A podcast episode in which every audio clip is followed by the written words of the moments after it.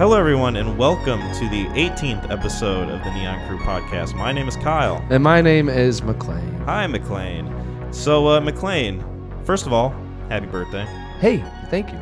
Even though I sent you a text and wished you happy birthday, I'll still say it for the sake of, of the Potting. yeah, the, the clout, as they say, Yeah. as the kids say. Um, because I, I, I want people to hear me say to you happy birthday instead of, you know, just like a private thing Yeah, Yeah. yeah, yeah, yeah, yeah. Just to make instead sure of that something that's more intimate and you know friendship oriented Yeah. I, I want it to be like a public thing so people think better of me so happy birthday thank you. thank you. how old are you Uh 32. ooh Yeah. nice 32 10 in 10 years you'll be 42 and that will be the same number as uh, jackie, Jackie robinson. Robinson. See i did a sports thing for you that's my birthday present to you i made a sports reference There we go. God, greatest day ever. do you find that you uh do you like feel the change in age when it happens or do you find that you're like me where you kind of feel it a month before it actually takes place Have you ever seen Interstellar? yes Yes. that is how it goes. Rapidly aging on a planet. yep no. Um I mean it's I don't know. I mean the older you get, it's kinda like one of those things it's just it's happening, I guess. I don't really feel the age. Maybe I should lean into it more, but yeah you know have have people carry your groceries for you walk you down the the street I need my AARP membership card. yeah i think you gotta wait 18 more years for that right don't you get that when you're like 50 or was it 55 I'm not sure. I think it's 55 because I remember my, my parents complaining about it when they got it, and that was like two years ago. Oh yeah, Yeah. no, it'll be one of the another thing that I'll probably be late to the party on. So Mm. Uh, uh, speaking of party, uh, Mario Party is a is a video game, is that why? and uh, speaking of Mario, uh, we got some some movie news to talk about. So Yeah. Uh, really, it's the only one that I've like kind of come across and paid attention to because uh, I've been very busy. Um, we'll get to that in a second. Oh boy. Um, so the Mario movie that was supposed to come out this year, Mm-hmm. December 21st, is now delayed until April 7th, I believe, of 2023. Shocker. Um, I I can't say that I'm a little sad, but only because we don't get a trailer sooner, and I really wanted a trailer just so I can know and have peace of mind as to whether or not this movie is going to be decent or just a complete pile of garbage. Um, I you know I don't want to judge um, video game by its cover, but I think uh, just the sounds of it, pile of garbage might be gently way of putting it. Well, it's it doesn't help that it's Illumination who's behind it, whose track record has not been the greatest in terms of in terms of like 3D animated films. you know, Sure. compared to Pixar, Disney, which I mean they're basically the same, but uh, yeah, people were already skeptical, and now that they're delaying it, people are a little more like, well, I wonder what's going on there, like what's happening with the production. You know, movies production hell. Not usually a I'm good telling you, formula. it, it, it got delayed. Chris Pratt's getting his name rubbed through the mud. Um, you got a bad production house dealing with it. yeah. Yeah, so I'm surprised that they didn't have something come out like Sonic to try to test for te- like do a uh, group like a focus group Yeah. and see you know but use America Mm-hmm. have the have the trailer drop and see how everyone felt about the animation. Yeah, I, I I'm just I want to see a trailer just so bad because I I I, What I want to have that peace of mind. I really want to see it like uh, someone completing uh, the Mario game on the N64 with a Chris Pratt voiceover. Mm. So they go like the wrong way both ways. Mamma mia! Yeah, but it's not him. It's him in his American accent. Oh yeah, it's just lines taken from uh, Jurassic World and No. Tomorrow War. no, like they give him the script and it's just like just be Chris Pratt, but they use instead of filming it, they just like film someone completing Mario 64. yeah, yeah. Wahoo! Bowser, I'm gonna get you. Yeah, yeah, yeah. Stand down, Bowser. Oh my god, could you Luigi, get over here. the plot of Mario is Mario 64. yeah, I mean, Uh, There's three acts right there though. Well, that I know. The plot of Mario 64 is basically the plot of every main Mario game, Oh. which is uh, Princess Peach gets kidnapped by Bowser. Mario goes and beats Bowser and then Yeah. saves Princess Peach. Yeah, I heard And- Ron Perlman's playing Bowser. Oh, No, that's a joke. that that wouldn't be a bad fit though. No, no, until you find out they're doing live action. Oh yeah, well, it's that would be an especially great fit. Oh, I yeah. think. Ron Perlman as Bowser in a live action Mario movie. Yeah. So I would, if it were live action, I would want to definitely Ron Perlman. I would want to keep Charlie Day as Luigi, even Yep. though he's kind of short and Luigi's supposed to be the tall one. And then You just cast someone shorter than. oh, like Danny DeVito. Yeah. no, not as Mar. Maybe Waluigi. I was just Wa- uh, Wario would Or probably be a better Yeah, fit for- Wario. So okay, Adrien Brody as Waluigi because he's kind of like a tall, lanky yeah, dude. yeah, yeah, yeah, yeah. And he had the little mustache in Grand Budapest, so he can pull it off. yeah, and in uh, Midnight in Paris. Yeah, that's true. As uh, Salvador Dali, and then uh, Danny DeVito as Wario, Yep. and then uh, who should be Mario? John Leguizamo. Oh, it goes back full circle. Oh man, it's big time. it's the same cinematic universe. that would be. Oh my god, we're making we're making the movie better than it probably already is. wow. Yeah, you, you write the script. I got the production down. Yeah. Or we'll just find someone who can beat Mario 64 in two and a half hours. the script that I write is just going to be uh, one page and one sentence. It's just going to be Princess gets kidnapped, Mario goes saves Princess. The end. Yeah. I guess that's three sentences, but still. it's all right. Yeah. It reads well. hmm I didn't go to school for math. I went to school for English. God damn it. Um, so if you guys are listening and wondering why it might sound a little more echoey, it's because we got a new recording location That's right. for our Moving podcast. on up. I, I moved house. I, I moved out of uh, where I used to live, which is where we recorded, Mm-hmm. in Gideon's old room, which I turned into my, my office so so nicely. It looks pretty decent. Yeah, Honestly. I'm yeah, proud of myself. But n- now we are in a new location because I bought a house, and uh, I, I I made a whole bedroom into the podcast room, basically. Yeah, it's clean, man. This looks. It's gonna be a nice little. Um, it's gonna turn into something. Yeah, I, I don't have any decorations up yet. It's just uh, you know plain walls for the most part with, with some curtains hanging up, but you know it gives it that sort of like kind of It's going somewhere. Feel. it, it, yeah. Right now it feels intimidating. I don't. I, I I look around and I definitely get a feel of like, man, this is this is about to become something. So I yeah I have I have posters already that I need to put up. I just haven't because I still have a little bit of touching up to do in here. Like I need to paint the trim and everything. but- yeah, there's. I mean, it could. It's definitely got. You know, I want. I want. I wouldn't be upset. if This was like the sexiest part of the the house. Uh, you know, well, like this has got that kind of. you wouldn't be upset because it's going to be the part that you're going to spend the most time in. Exactly. ulterior motives. Um, but no, I still have to. Uh, well, I did a lot of like updating and painting, and um, I painted like the trim. I painted the walls. The walls used to be kind of like a cream color. Now they're nice and bright, so it looks it looks like a bigger room. It Um, does. It feels nice. Yeah, the floor is like pretty decent. It's a little dinged up, but you know nothing that a little spit shine can't fix. I guess in in the future, it's a, it's weird because it's a little uneven. Like there's a The bit floor? of a Yeah. yeah. The floor is it's got a bit of a tilt. I had to like adjust my desk so it wasn't like tipping over, but you know it's it's working. It's fine. Are you looking at my Just checking it out. You said something. the le- yeah the leveling? I wanted to see. I was like, "Is it really like? Can I, will I be able to see like one that's like eight inches off the ground and one that's two? Yeah. You know, like, and it's like, oh man, that's pretty sturdy. The but way- it doesn't look sturdy. The way you turned back was like I told you that you were.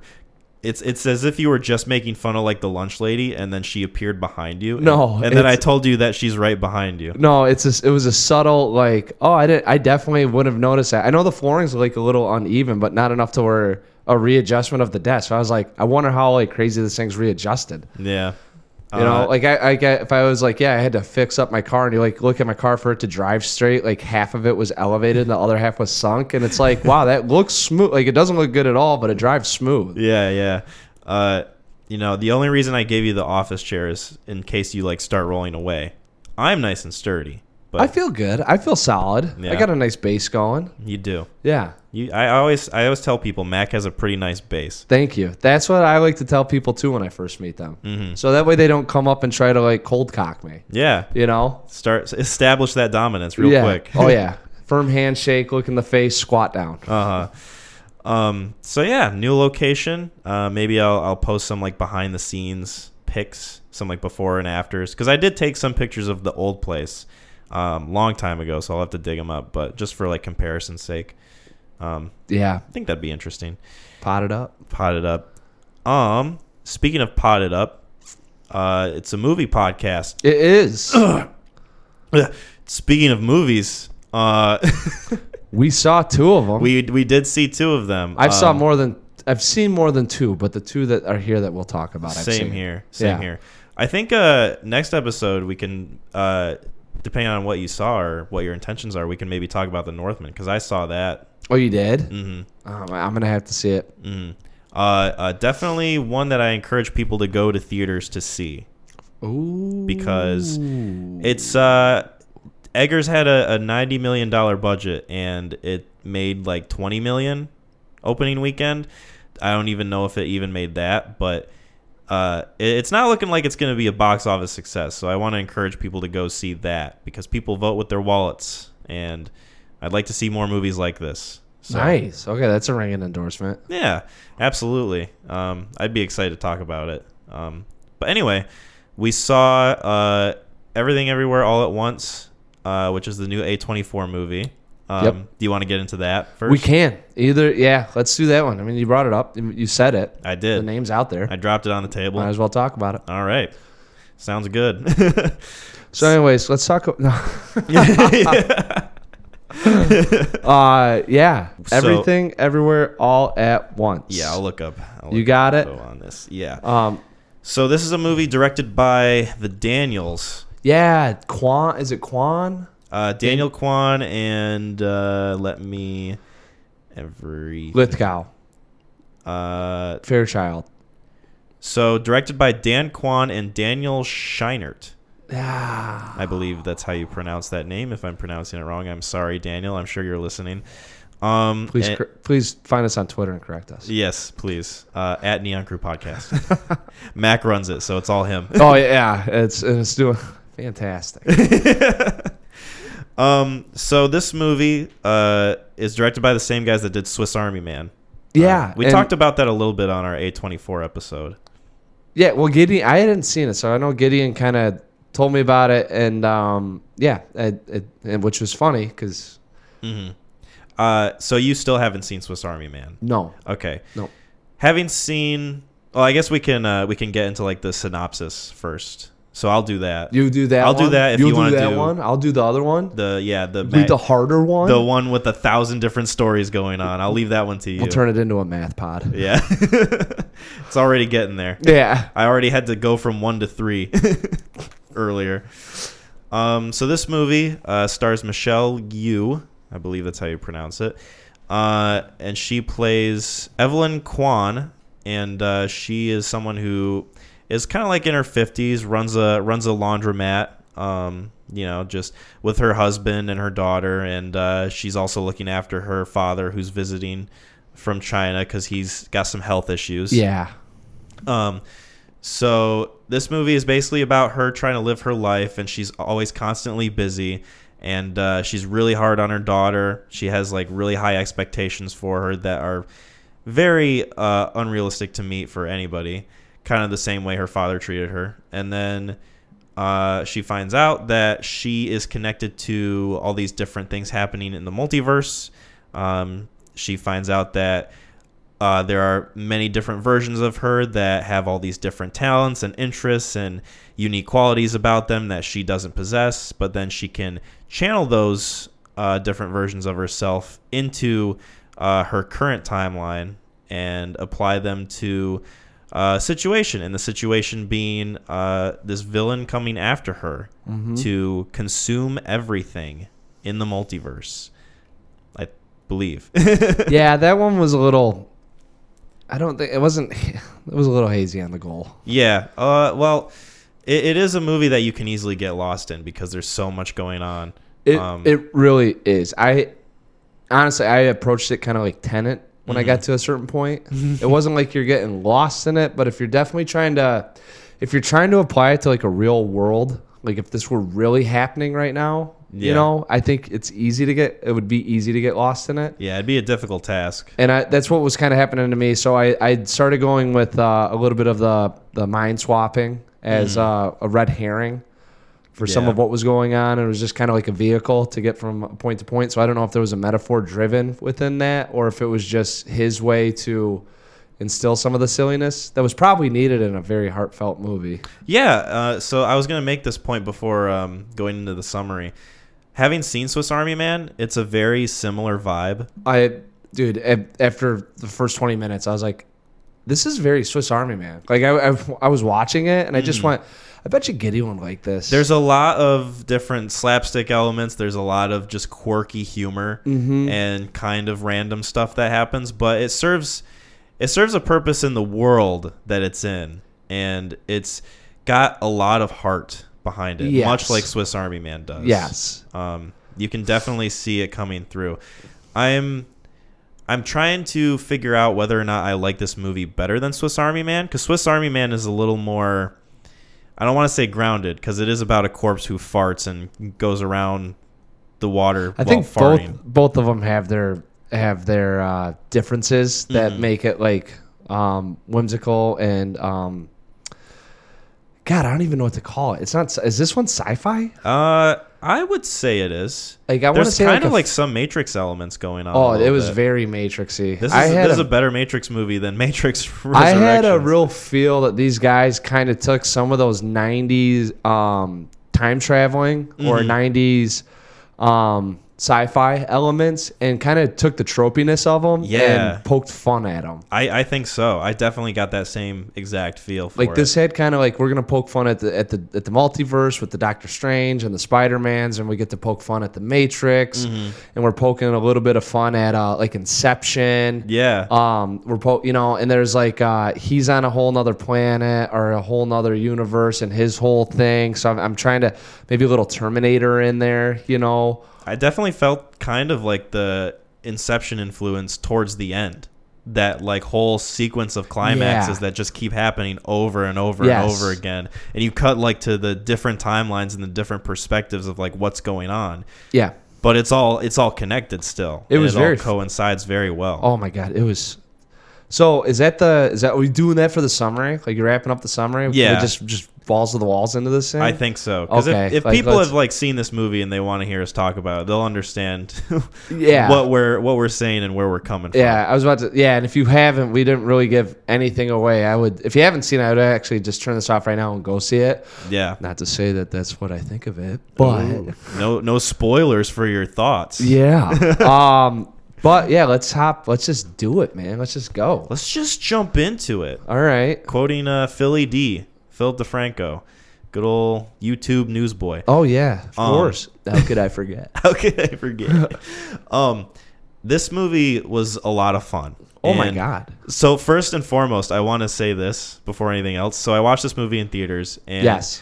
uh, there weren't that many people in the theater when I saw it. Maybe like twelve. Same with uh, same with ours. Yeah, it was a smaller theater, and there were definitely not that many people, but it wasn't like empty. So the funny moments that garnered a lot of laughter, you could hear like a good amount of people laughing Oh, at the really? movie. Yeah, so You're like lucky. most of the oh no no you Well, a didn't. lot of the funny moments were me laughing out loud, Oh, yeah. doing my yeah. so anyway, go on. that It would be that would be almost funnier than uh, the movie itself. It probably was. I don't. Those poor people. to be a fly on the wall in that moment. Um, so the movie ends, and I'm sitting there because I, I went and saw it by myself, and I'm sitting there thinking to myself, that is probably one of the best movies I've seen in theaters in a long time. Uh, and then this couple in front of me, like probably around my age, the girlfriend turns to her boyfriend and says, You owe me after that one. That was such a fucking awful movie. And then they stand up and hurriedly leave the theater wow. after after she said that. I'm thinking I'm thinking to myself like, damn, oh yeah, that boy owes her some money. that is that is a hard stance.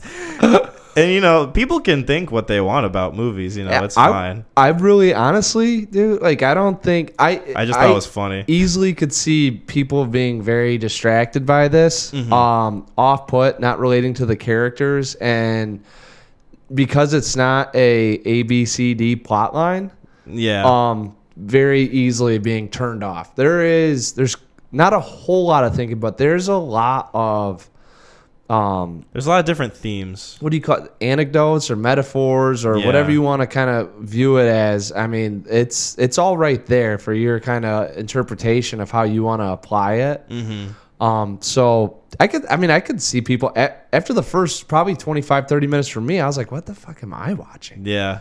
I can definitely see people thinking that this movie is just stupid Oh yeah, for all the like different types of humor and like kind of the slapstick stuff going on. it's you know. way too quirky. Yeah, the guy's head exploding with confetti and the whole butt plug scene. that was Wait, yeah, Chekhov gun. I've never seen a butt plug used as a you know, Chekhov gun used as a butt plug. Yeah, I Like- I saw those statues in Jamie Lee Curtis's office, which by the way, she was great in this movie. She, I had yes. I don't know. I had a weird.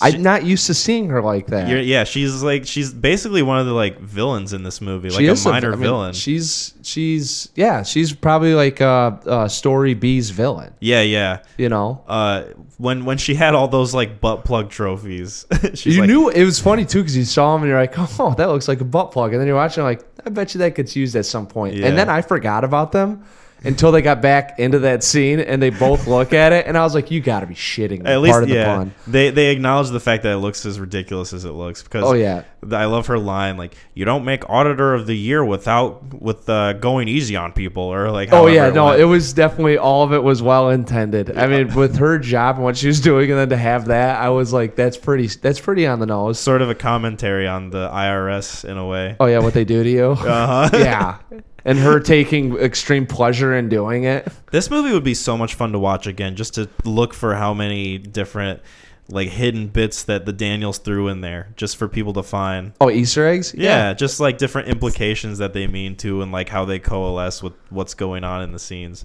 I think I- that'd be a lot of fun. Yeah, I would. There was a little bit. Of, that was some of the curiosity that I had because you're kind of watching it. When you do pick up on like what's happening, um, I think that you're able to kind of like branch out a little bit. As long and I would say don't get really hell bent on trying to f- like go with each universe and following the trail. Mm-hmm. You know. I think it's uh it helps too that like if you watch this movie, I think it helps to like focus on the characters themselves Yes. and not necessarily like the plot. Cuz the characters are what carry this movie. Hundred percent. Um you know, Michelle Yeoh as uh Evelyn is is very uh like a heavy character driven person. You know, she she goes through this change in this film uh, going from like this kind of like husk of a person who's always busy and never has time for her family to somebody who can actually appreciate her daughter and her husband and her father and like all these different people in her lives that she basically just takes for granted because she feels that her time is not important enough for them Yeah. You know yeah it's to the point where she doesn't even know how to like communicate with her daughter she's Oh, just, it was you. Yeah. when they had. what, um, what she say to her joy it, she like stops looks at her you're getting fat stop eating so much it was there was it was funny because I was like, uh, I watched it and um, I was I sit there and it's like, yeah, she really had no idea how to talk to her daughter. That that was how she filled the void. Mm-hmm. Well, she couldn't have any sort of heartfelt commentary or relationship with her. That that's what she had to say. yeah And it was funny too because they actually bring it back, but when she says it to her, you know, towards the end of the film, it's actually more of like kind of what you should be as a mother. Yeah. you know, like looking out for your child and saying like in a in a not an endearing way, but more of like I'm concerned Yeah. about your. exactly a place of concern whereas Yes. like before it was more so like she just didn't know how to communicate with Exact, like hundred percent. Mm-hmm. So that was, yeah. I mean, that was that was fun. I'm trying to think of like all the, I watching this. I think we get to about, probably about the be, end of Act Two, maybe the beginning of Act Three, probably the end of Act Two, when uh, the husband comes back into the scene. Mm-hmm. When she kind of meets up with the the villain, and and the husband comes, you know, and you think like all is lost. Like here we go yeah like she's falling into the bagel and uh, the husband comes back into the scene that's when it really turned like for me i was like i fucking love this movie Yeah, this movie it, it's it's so jam packed with like all this different stuff going on, and like the the the daughter being the villain. I think is a is a nice touch because it's it makes the villain uh very sympathetic obviously like you know where she's coming from and like you can identify with like her struggles somebody who whose parent like really doesn't appreciate like the the villain was basically right this whole movie like they they they i mean their goals and like what they wanted to accomplish weren't right Well, but it's hard to say. I'm because I'm not disagreeing. reason- yeah I mean, their the- reasoning her was her plight justified wasn't um her plight wasn't out of so everyone everyone thought it was to destroy the multiverse. Mm-hmm. But when you're with her, it, I didn't really feel that that was it. I don't know. Yeah, just filled with resentment and like wanting to kind of like teach teach her mom a lesson. Like a, a very nihilistic approach on on the outlook of life. Yeah. And the bagel, I think the bagel for me represented like depression and I mean like she said nothing matters. So we just throw it into this bagel and it just gets consumed.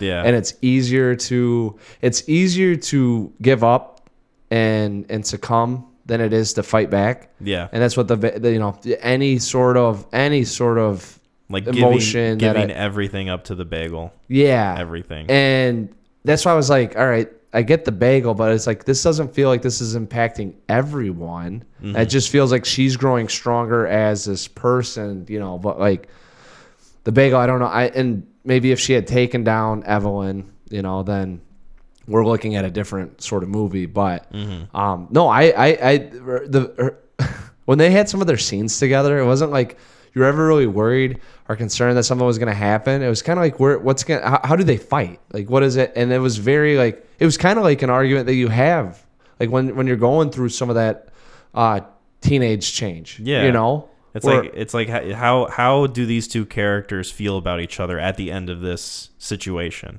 Yeah, and well, and and you, Evelyn starts to see more of the perspective of the daughter and why that she's creating the bagel, and there's no fighting or anything. I mean, it's really just her explaining and, and bringing Evelyn everything that Evelyn ever wasn't able to ever process or feel, and she was starting to see what it was doing to her daughter. Yeah.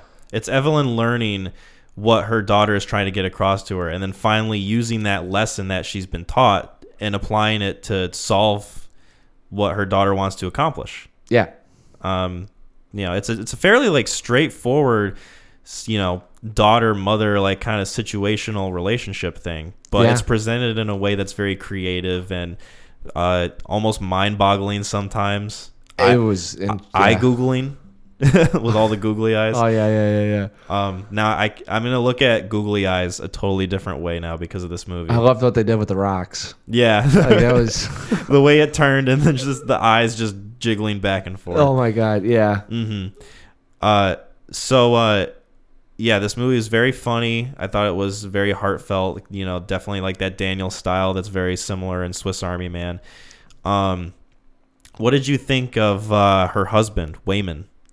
So uh, watching it, um, the guy's voice was so so shrill. I want to say, and I'm watching it, and I was like, I think that's short stuff from the Indiana Jones and the Temple It of is. Doom. It is short round. yeah, and I'm like, watching. I was like, is that the same? And I'm so I'm like, at the end of it, I was like, that's that's got to be him. Mm-hmm. That's got, and he hadn't been in anything for like 20 years. no, this is. I think uh, one of the first movies he's been in in a long time And- since he was a young boy. Loved. He was he was probably like one of my. He was probably. I, I mean, he he might be my favorite character in all of this. He's great. I mean, I I really, I mean, just He's a good foil for um for Evelyn because Evelyn's so like busy and like into her own head that she just doesn't like she doesn't appreciate her family and then Waymond is just like all over the place joyful and happy and like tries his best to like find the positives and everything. Oh yeah. Well, he has. I mean, one he has to, but I mean, he you kind of learn. I mean, that was the that was a risk he took with her, mm-hmm. and it never. I mean, you obviously don't get to see his side of the story, but you know, everything led to that point of come with me, and she said yes. So Yeah. you know, along the the same sort of uh, line of thinking with him and like the action scenes that go on. I really like the the action choreography in this movie. fantastic. It was so much fucking better than Matrix Resurrections. It was there was it was obviously stylized. There was some stuff where it was like you know obviously we got some people that are a little older, so there's some takes that were uh, one shots, and then there was some stylized takes, but they had fun with it. I mean, it was just one of those things where they it, it it never broke the mood. Yeah, You know, definitely. it was one of those things I was kind of curious about too. I was like, I wonder if she's gonna get any better, or if we start to see more. It always stayed about the same. hmm You know, and yeah, I thought it was my probably my one of my favorite scenes was uh, fanny pack nunchucks. Oh yeah. Like that was I love that scene. hmm Uh, I really liked, um, obviously, like the SWAT stuff, like her like swinging the SWAT thing around, like the shield, Yep. Uh, with like the smoke going on. The butt plug scene definitely stands out because it's such a it's such Yeah, like a it- goofy sequence. It was. I mean, it was like I I was laughing. I mean, when you kind of see what's happening, but then the one guy he gets it and then it doesn't go away. So I thought that was pretty funny. I was like, "That's there you go. There's some uh, what continuity." yeah, they're just jammed up in there. Yeah. forever. So that was pretty funny. And then like uh, I don't think there was really uh, her fight scene, the daughter's fight scene, um, when she gets into the, breaks into the uh, building. Oh yeah, That was pretty like when she turned the cop's head to confetti. yeah. I was like, oh, this is here we go. that yeah, that you was know? that was very that's quite the entrance. well, because you got to think too, like up to that point, we had we had switched into the multiverse, so Mm-hmm. you kind of had a little bit of that um, unrealisticness that's happening, right? Uh, the father just got into like this nunchuck fight with his fanny pack, which is like okay, like I've seen Jackie Chan do sh- shit like that. Yeah. you know. Fucking good scene. So you don't really know, and then all of a sudden she does that and turns that guy's head to confetti, and I was like, anything's game now. Mm-hmm. Like that's what kind of was like, all right, here we go into the, and then it just got even quirkier, yeah, which I really appreciated too. They didn't really, they kind of hinted to where we were obviously going, Mm. and then it was just unrelenting, and I don't think it never got dull or dry, you No. know, which was nice. I think it helped that they just kept that creative energy up. Like they just kept doing what they thought would be just fun and just really uh, in line with the theme that they were going for, which is just kind of like this bonkers batshit thing with this this heartfelt story in there that you Yeah. can definitely get out of. Um, yeah, no, just a really good film. Um, I don't know if uh, I don't think there's too much else to say about it. I don't think it's.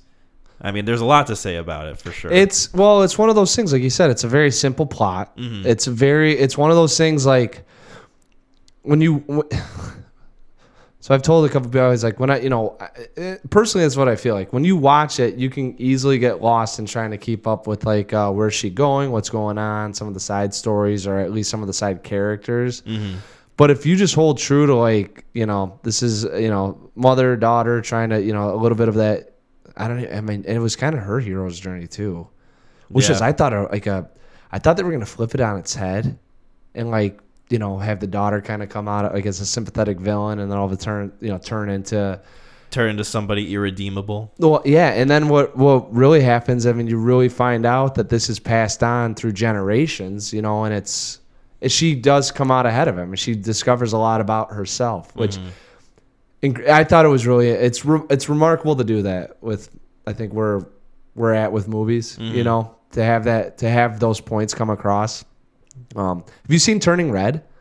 No, This I've is- I've heard of it. That's the new Pixar movie, right? Yeah, this is like very I don't know what's going on here, but it's two very similar movies. Yeah, isn't that one about a mother daughter relationship that's not the best? Yeah, Um, yeah, I've I think I saw an article pop up that said something along the lines of, uh, the the toxic mother relationship in in movies. I was talking to my friend about it too, and I, I we were I was like, I wonder why.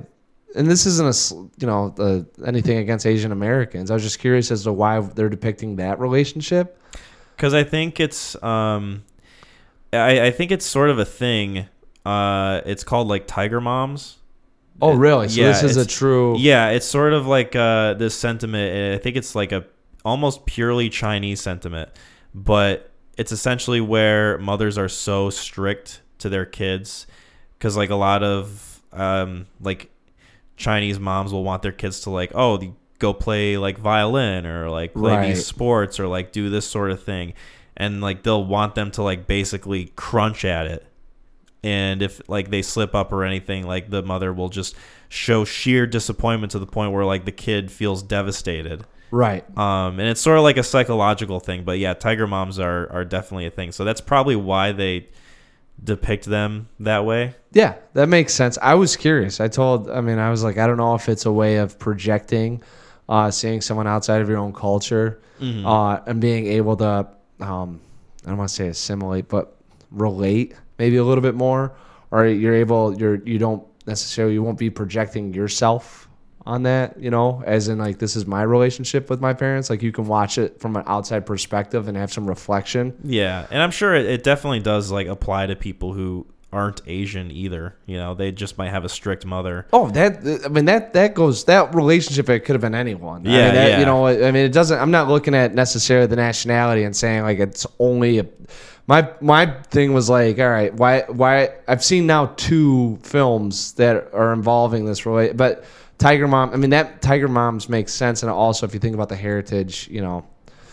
You know, there might be something with family tradition being passed down, and we start to see it's it is family tradition, but maybe it's a little bit more toxic than Yeah. it is sort of like holding like some virtues or principles of the family name. I think part of it might be because in a lot of uh, kids cinema, like when it was being made early on, depicted parents as like these kind of uh, almost godlike beings without fault. You know, we're always told to like respect our parents and like listen to our parents, and our parents give like the best advice, which can be true. It depends on the situation, but oh yeah, there's no doubt about it. I think uh, I think they're taking like a fresh look at that concept and kind of flipping it on its head.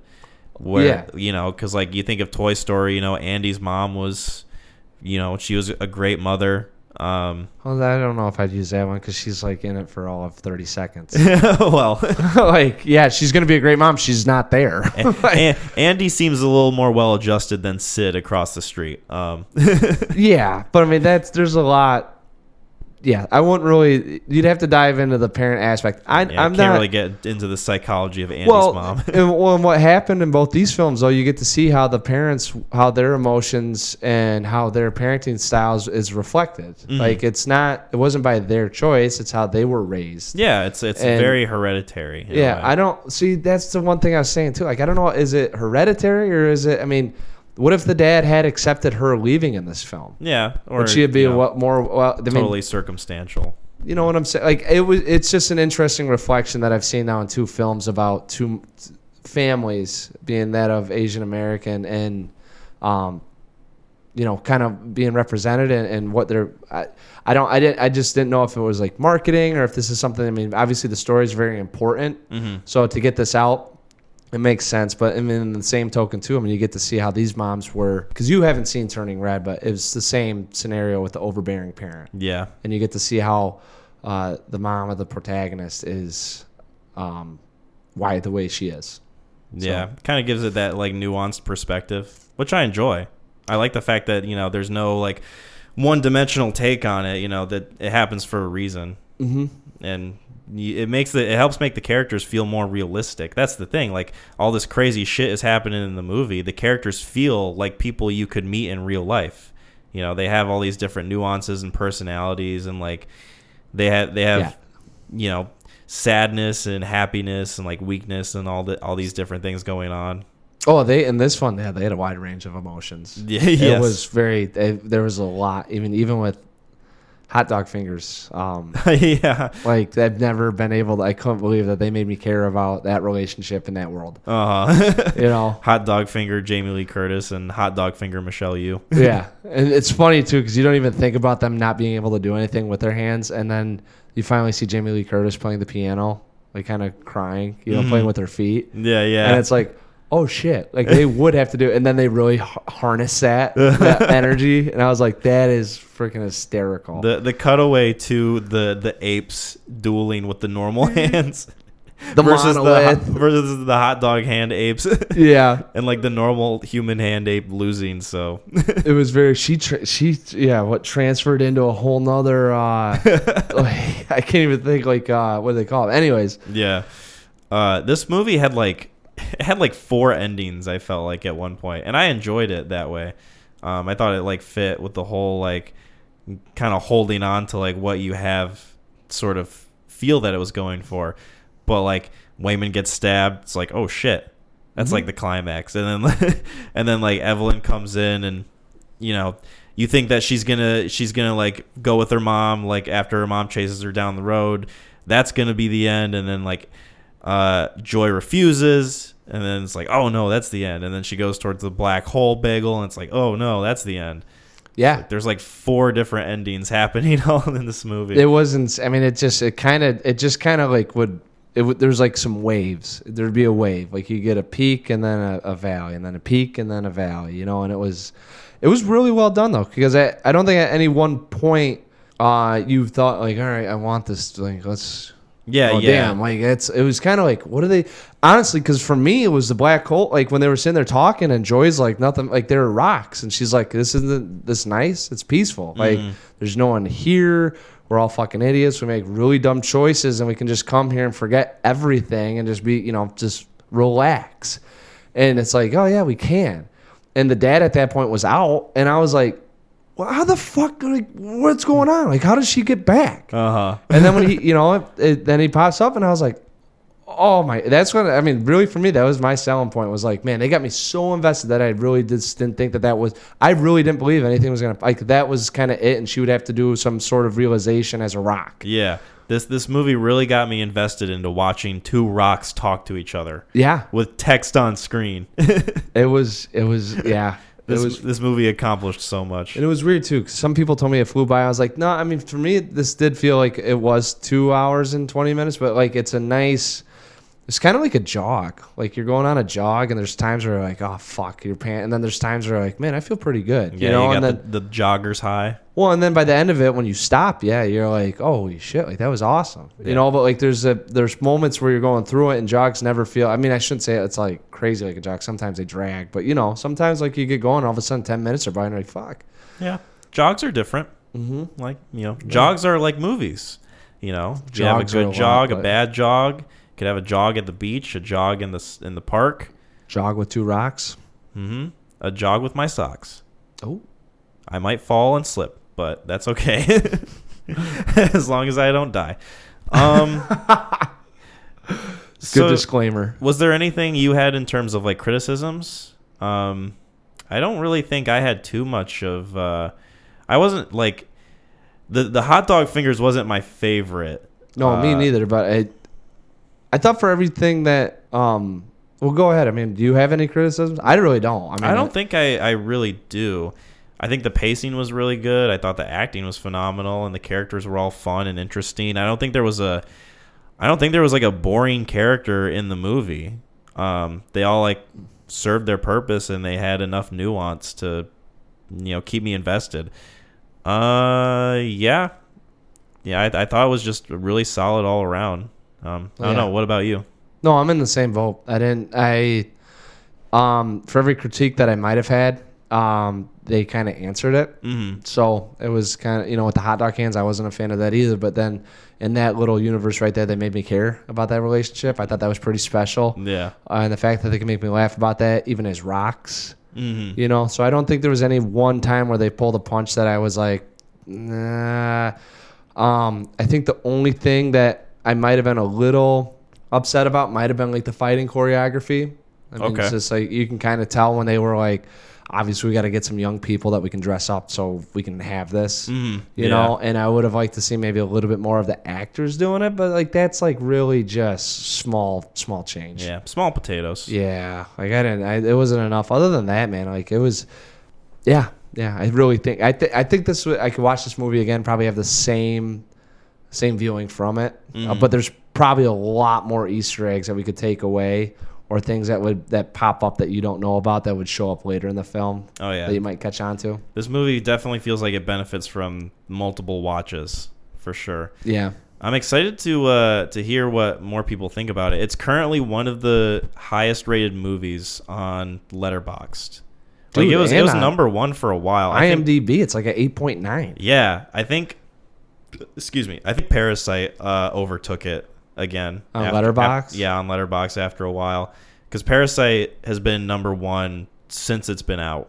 Really? Yeah, its average score is like a four point six. Wow. Yeah. Hmm.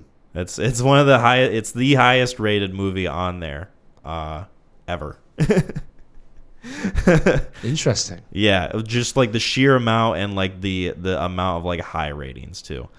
Um, but everything everywhere all at once is up there. But Yeah, I first time I got on IMDb where I saw a feature length film that was like above an eight or an eight five. Like Yeah. it, it's like I because I wanted to see if it was short round, and you know, Mm-hmm. so I was like, uh, let me see, it. and then I click, I was like eight point nine. I was like, what the fuck? yeah, it's it's crazy because uh, like most of the movies on the top 250 are like 7.5s or something, right? Like that's the highest that they get. This, yeah, I I'm I'm serious. Like I don't I don't know how you go into the, I don't that chick that saw it, like. I don't know. She must not have connected with anything and thought it was just way over the top with its quirkiness. Because like, even I don't know how you go into this thing and don't laugh. I, I yeah, I wonder what she was expecting from it. Like going like was she just going with her boyfriend and her boyfriend really wanted to see it and she knew nothing about it Yeah. or uh, did she just expect something totally different even if she watched like trailers or like saw posters or something? like the silliness I could see being like a little off putting, but I mean the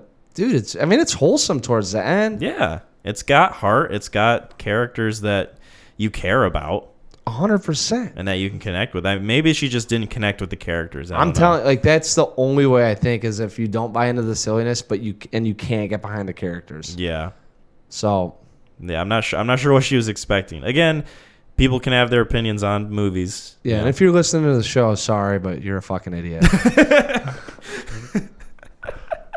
I, I did think to myself, I, I I would break up with her if I were him. yeah, on the spot. yeah, It's like we're done, do it. And then and then like it- have her walk out while you still sit there and listen to the music. It's funny credits. too because the credits were rolling in. And I almost stayed to watch the credits because I really like that song at the end of it. Yeah, I was like, this this is such a good film that like I you know what's a good film when the credits are rolling and you're still kind of like sitting there like lingering like do I sit here and watch them? yeah. like it's one of those movies that you just kind of have to sit back and let it absorb.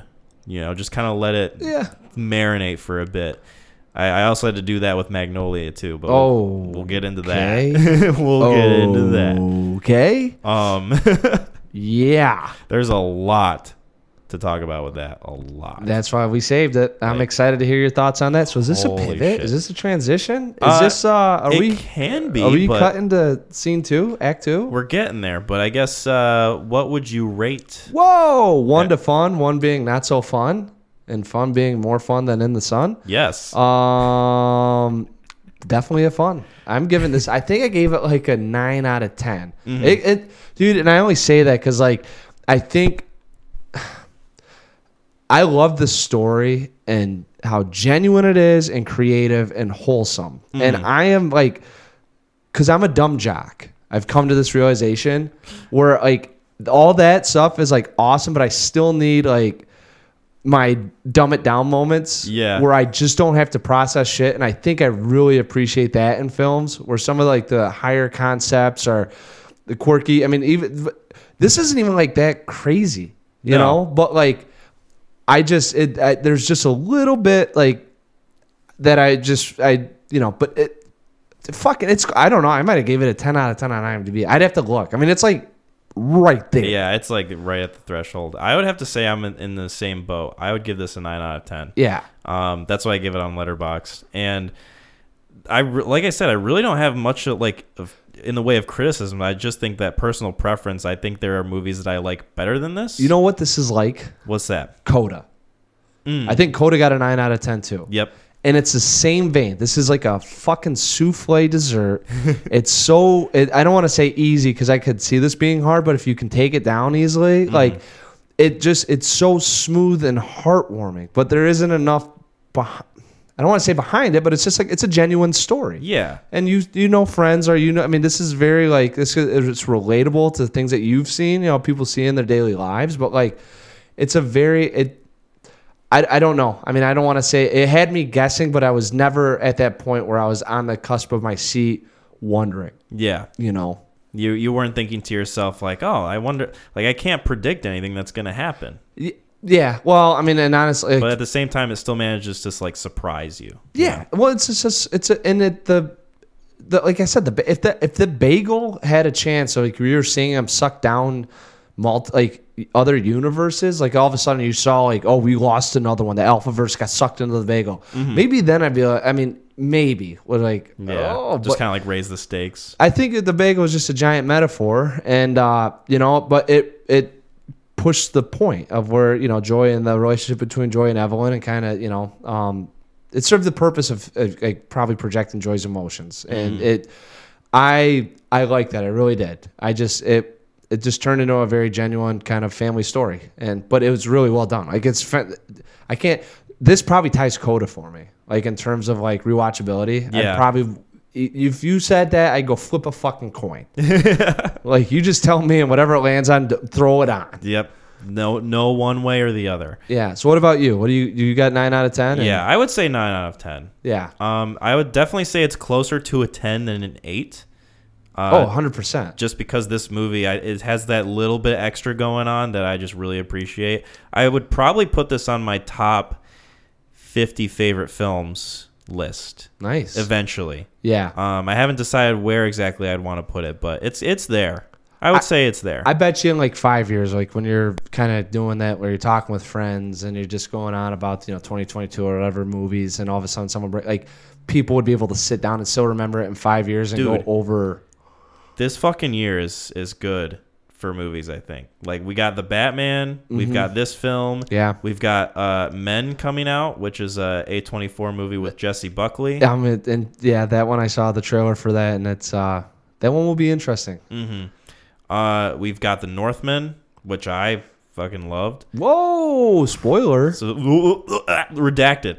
Um, Yeah, I gotta see uh, friend of the pod. Uh, hopefully, we get to go out there and uh, we're gonna check it out. I'd like to see it probably sometime next week. yeah? I'd go see it again just to like Oh, one have it fresh in my mind, but right. two just to go see like- it again. like you did with the Batman. yeah, Yeah, I would definitely go see it again for Dude. sure. Um, uh, Morbius, we got that. Uh, hold on. What? Go back. Scratch the record. What now? uh, uh, Jared Leto's magnum opus Yeah. is what I meant to say. Oh, oh, I've seen that one. Is he in that? uh, Jared Leto, uh, vampire boy. Oh my god. Just stop. Uh, my my friend Drew and I have just been going around work saying it's Morbin time no. Oh my god. because we find it really fucking funny. it bugs the hell out of people. Uh, yeah, yeah, and the the Oscar. Well, I guess that would have been last year. So there've been some good films, and I mean, there's some more that are going to come out. That Yeah. I mean, I think there's going to be the two Marvel movies that are coming out. I think Oh, are going to yeah. be hits. Doctor Strange, uh, Doctor Strange two, and Thor: Love and Thunder. Mm-hmm. Which, uh, yeah, I'm looking forward to those as well. I'm telling you, it could be a very, very 2020. We're back. yeah, You know. we're we're back at the cinemas. Yes. Um, yeah, this this year I think is going to be a really good year for movies. Agreed. Um. So yeah, speaking of good year, Yeah. uh, That blimp that came out in 2000 over the Super Bowl, yeah, along with along with I don't know if it came out in 2000. it was 1999, damn it. But that was the year before 2000, And it, it was also a good year. and it was the year that the film Magnolia came out What? by Paul Thomas Anderson. Uh, so you recommended this film. I did, and I think this was his film after Hard Eight. Uh, let me check his filmography just to make sure. Because actually, no, Boogie Nights I think came out. Bef- I think Boogie Nights came out before this. So Hard Eight was his first film, Yes, and then he did Boogie Nights the year after, yes, and then two years later he did Magnolia. yes. That's how it was. I couldn't remember if Hard Eight led to this or Boogie Nights, and then obviously he got this film. Mm-hmm. And uh, yeah, I've it's been something. It's funny because my I think my brother, who's gonna be a special guest of the pod, um, Shout out. he I remember uh he was watching it in probably like his high school like we were both in high school Uh huh. and I came down towards the ending which if you walk down towards the ending you're like what the Christ. fuck are you watching it's fucking wild. yeah yeah and I'm like and I talked to him he goes I think it has to do with like uh uh, fuck the Ten Commandments and shit. you know, and I was like, Is that oh, verbatim he Well, said? he didn't sound like that. That's how I sounded. Sam was probably like, uh, yeah, no, I think it's gonna do something with Moses. Um, so I was like, okay, that's bizarre. You know, not my type of movie. Mm-hmm. Don't see anyone kicking ass or fucking time hopping. Yeah. Uh, so I I put it off for a long time, and then I was like, you know what, I gotta really, I gotta check it out. PTA is one of those. He's kind of, he's not controversial. Obviously, he doesn't have like any like really avant garde or anything that's kind of No, he's very- experimental. but Yeah, he's he's got a varied filmography. I would say. Yeah, oh, he's, yeah.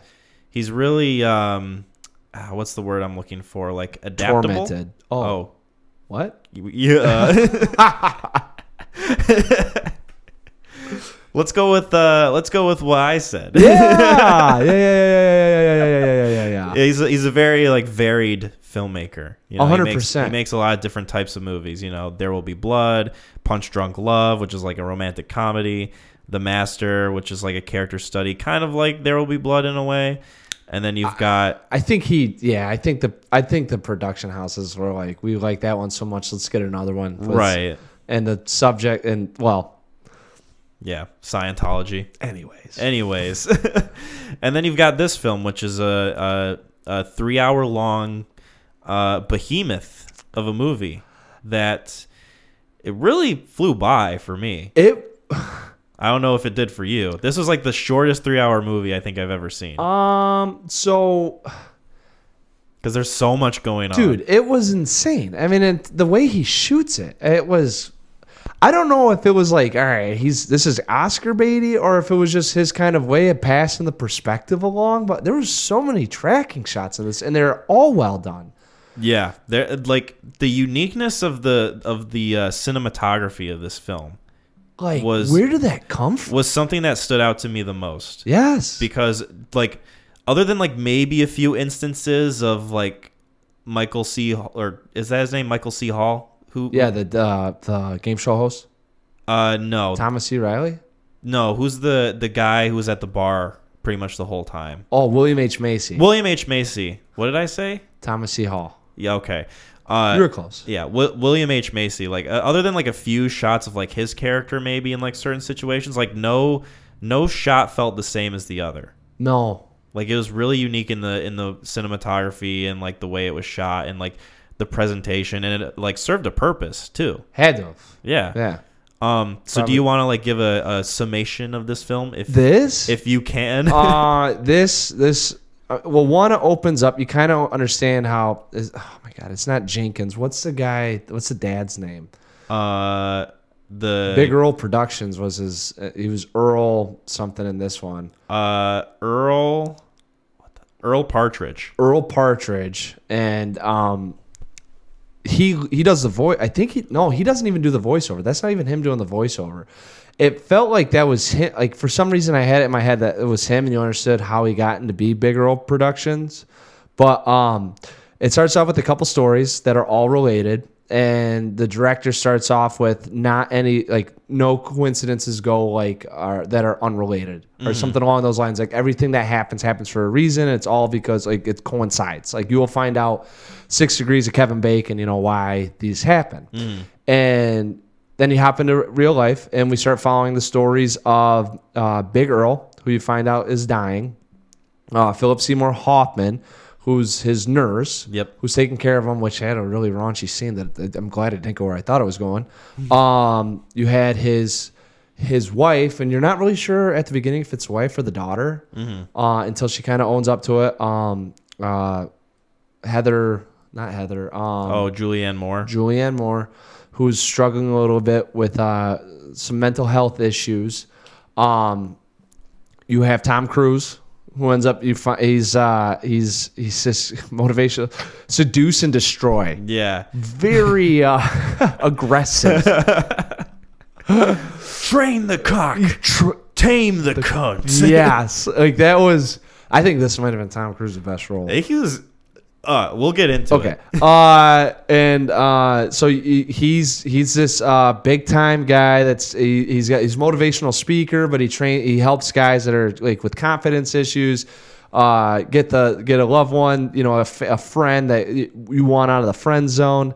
Um, you got the whiz kid in here. You got two whiz kids. One being the one that's passed along, William H Macy, and the other one that's kind of coming up through the ranks. Yep. Uh, with with the father involved in the the latter of the two. Um, who else is in? And then you have the game show host Yep. uh, with his family, uh, which is the oof, You've got John C. Reilly as the cop. and John C. Reilly, who it's almost like it's kind of, I don't, it's not really his pers. It's no, I don't think it's anyone's. I think they just have like it's uh, they take it's a vignette of stories. It's a very it's very even keeled, I would say, amongst like the big cast of characters. yes, Um, so you've got John C. Reilly as the cop, and then you've also got the game show host's daughter, who he uh, goes and sees because of a of a disturbance call, and so they kind of Mm-hmm. like con- make a connection, and that that connects to like all these different other elements going on, and it's weird. I don't know if I. I think they're all just kind of happening at the same time. yes, you know, or it's it's really just um yeah, they're all happening at the same it uh, and we'll get into it cuz it, it really held true and then and you know, um some of the you know, I had to do some digging after this one. So and then there was a really it was a fun kind of line at the end and there's something that really stood out to me and I was like, "Oh wow." So anyways, uh I think that's it. And then we kind of it's just all these events that are really happening within a day. yeah. I mean, I it, it this thing happens like it This is a good like 24 hour period movie, oh my god, like and it, it kind of feels like 24 hours because it's three hours long. Well, and seriously, like the first 30 minutes, I had to pause it, like to go to the bathroom or something. I was like, holy shit, 30 minutes have gone by.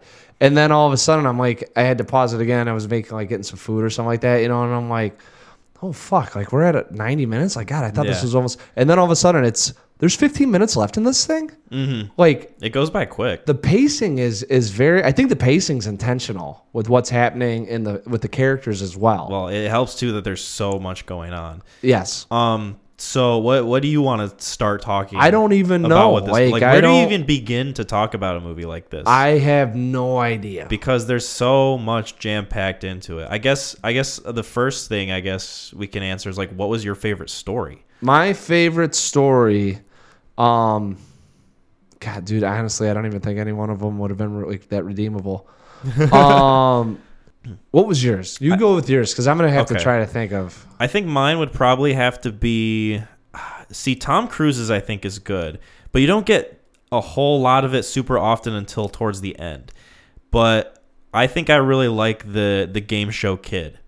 Like, Yeah. like when he's on the game show, like the young boy. Mm-hmm. I really, I was really fascinated with that storyline. Just like the tension of like him having to go pee and then like pissing his pants and then like making a statement on national television about how they're basically exploiting these kids. Yes, Uh, I I fucking loved that storyline. Honestly, that Like, probably had to have the highest, probably highest. Oh no, I don't know. They all were very tense. Yeah, it, it was a very like tense, and I feel like there was a lot of moving parts to that one specifically because you've got the kid who's like on the verge of pissing his pants, and he's got to like answer all these questions, and he's got to live up to the expectations of his dad. Right. And you've also got his dad in the room watching him on TV, like screaming at it for his kid to like make up for those points that they lost. And Yeah. then you've got the game show host who is going through like this this cancer, this like medical condition that's like causing him to like stutter and slur on national television. That He's also hammered.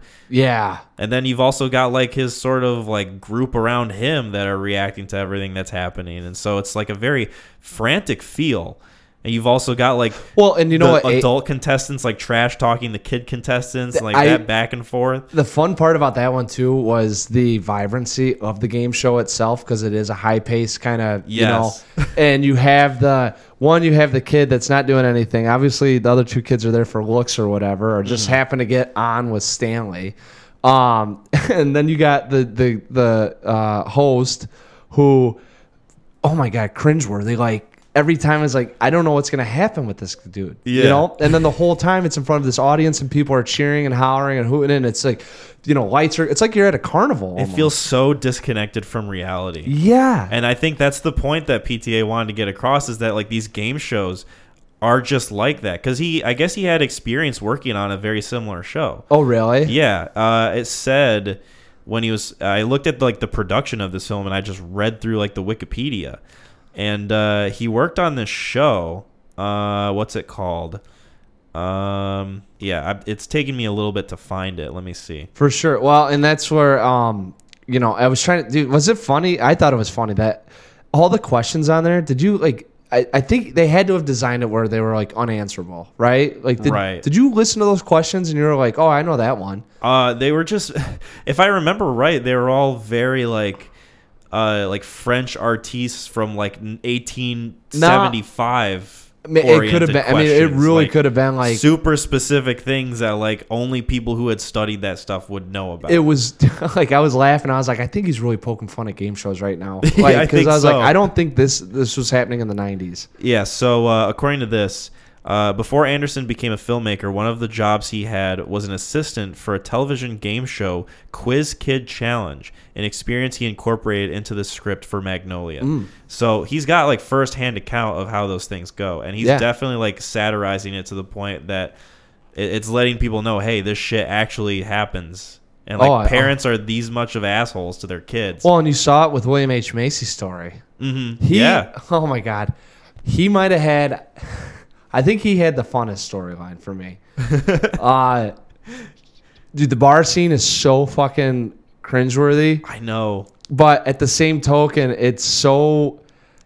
It's elegant, I want to say. Mhm. Just being so disconnected with what you had and where you're at, um, and what you want, Mhm. you know, and uh, how he is so out of touch with things. Yet he at one point had he had it, you know, and Yeah. you saw that he had all that. I mean, I've- you know, his parents did horrible, horrible things to him. He's got like recognizable fame, but it, it's not like that's helping him in any way. No. I mean, it, and he used to be smart. Now he can't. I mean, he's dumb. You Uh-huh. know, he used to. He probably used to be able to connect. Like, you know, what, the question is, was he Stanley? Was he that version of Stanley, or was he the other fat kid? Right. You know, what one? What what personality did he serve? Because now you're talking to William H Macy, who had been struck by lightning, Mm-hmm. and is working a sales job. And obviously, I mean, he's much like Evelyn. Things did not go his way. No. and they were a little bit out of his control for why they didn't go his way. Mm-hmm. You know, struck by lightning, parents robbed him of all his money,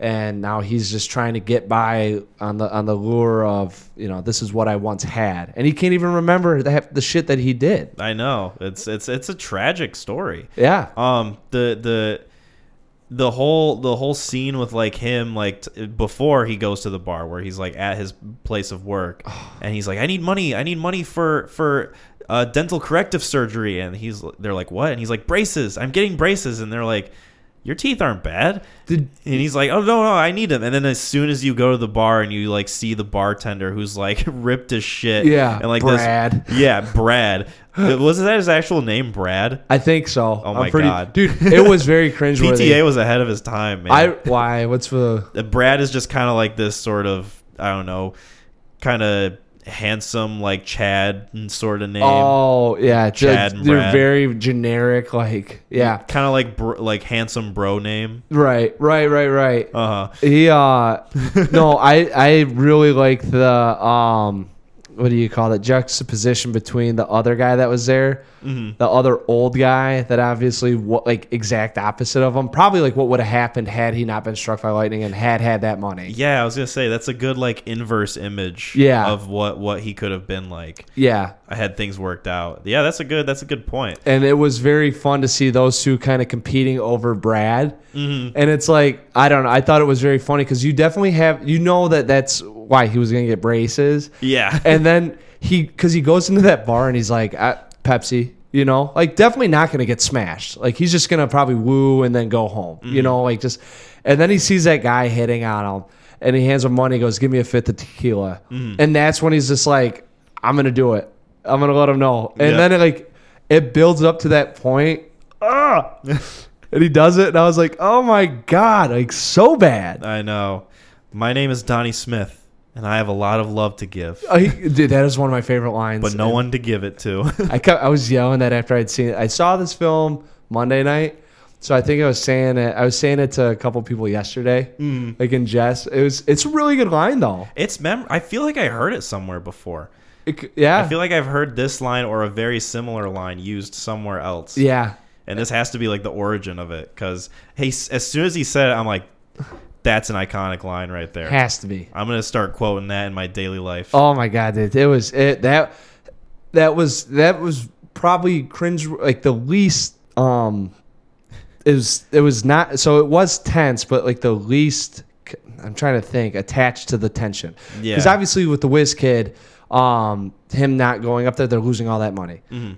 Cruise and his dad, obviously, this is a very like impactful moment in both their lives. Because I mean, if Cruise, if he doesn't go, he could be broken forever, never having had that chance. Yeah. Right. Uh-huh. And uh, I mean, Big Earl, who you know, who the fuck cares about him?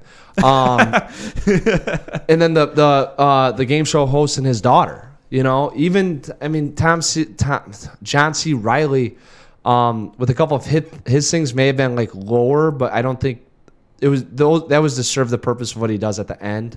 I want to. So this had like the least amount attached to it, but one of the it was so that's why I think maybe I liked it the most Yeah. because it there wasn't it didn't seem so severe because i mean like i people have been there like when you can't communicate how you feel towards someone and you just don't know how to say it and it's like and then he gets smashed and says it which is probably like and yeah so I, that's why i think i liked it the most and then um you know, I mean, like, and then and then towards the end of the film is a little bit of a comeuppance, but redemption, and we'll yeah. get so kind of like a little a little uh little punishment and then you know sort of comfort that he Yeah. gets um it, it definitely feels like the game show is like the center of everything whereas like everything else just is just kind of like a different branch and like whatever size that branch is it has to do with like the involvement of it or whatever so like the william h macy story is like a branch of the game show story but then like it's a, like a decent sized branch because he used to be on that show right, um, but then you've got like the Tom Cruise story where like his branch in relation to the game show is pretty small because uh, Big Girl production. Big Earl Productions exactly, and so that's where that connection is. And then, of course, you got like the Big Earl story with like Philip Seymour Hoffman himself. Mm-hmm. I, I would say like that's a that's a like maybe a little bit of a smaller branch. There's like twig different- off the branch. yeah, there's like all these different branches coming from like this game show, and you can it argue really like that's you big- could, yeah, Big Earl production was I felt was what the overlying. It was, I thought it was Big Earl because I'm like it, without it was Big Earl. like yeah. without him it doesn't really you don't have the quiz show you don't have these stories and that's why I honestly thought because um, the movie opens up with them talking about those things that happen Mm-hmm. um, which I don't remember the first the some some doctor got robbed and then they hung the guys yeah, the scuba diver one I thought was the most interesting. Mm-hmm. Uh, and then they have the guy that was going to commit suicide, but there was a safety net, but his parents ended up killing him. And Yep. it was like all these stories are related. And then they said some guy profited off of these stories.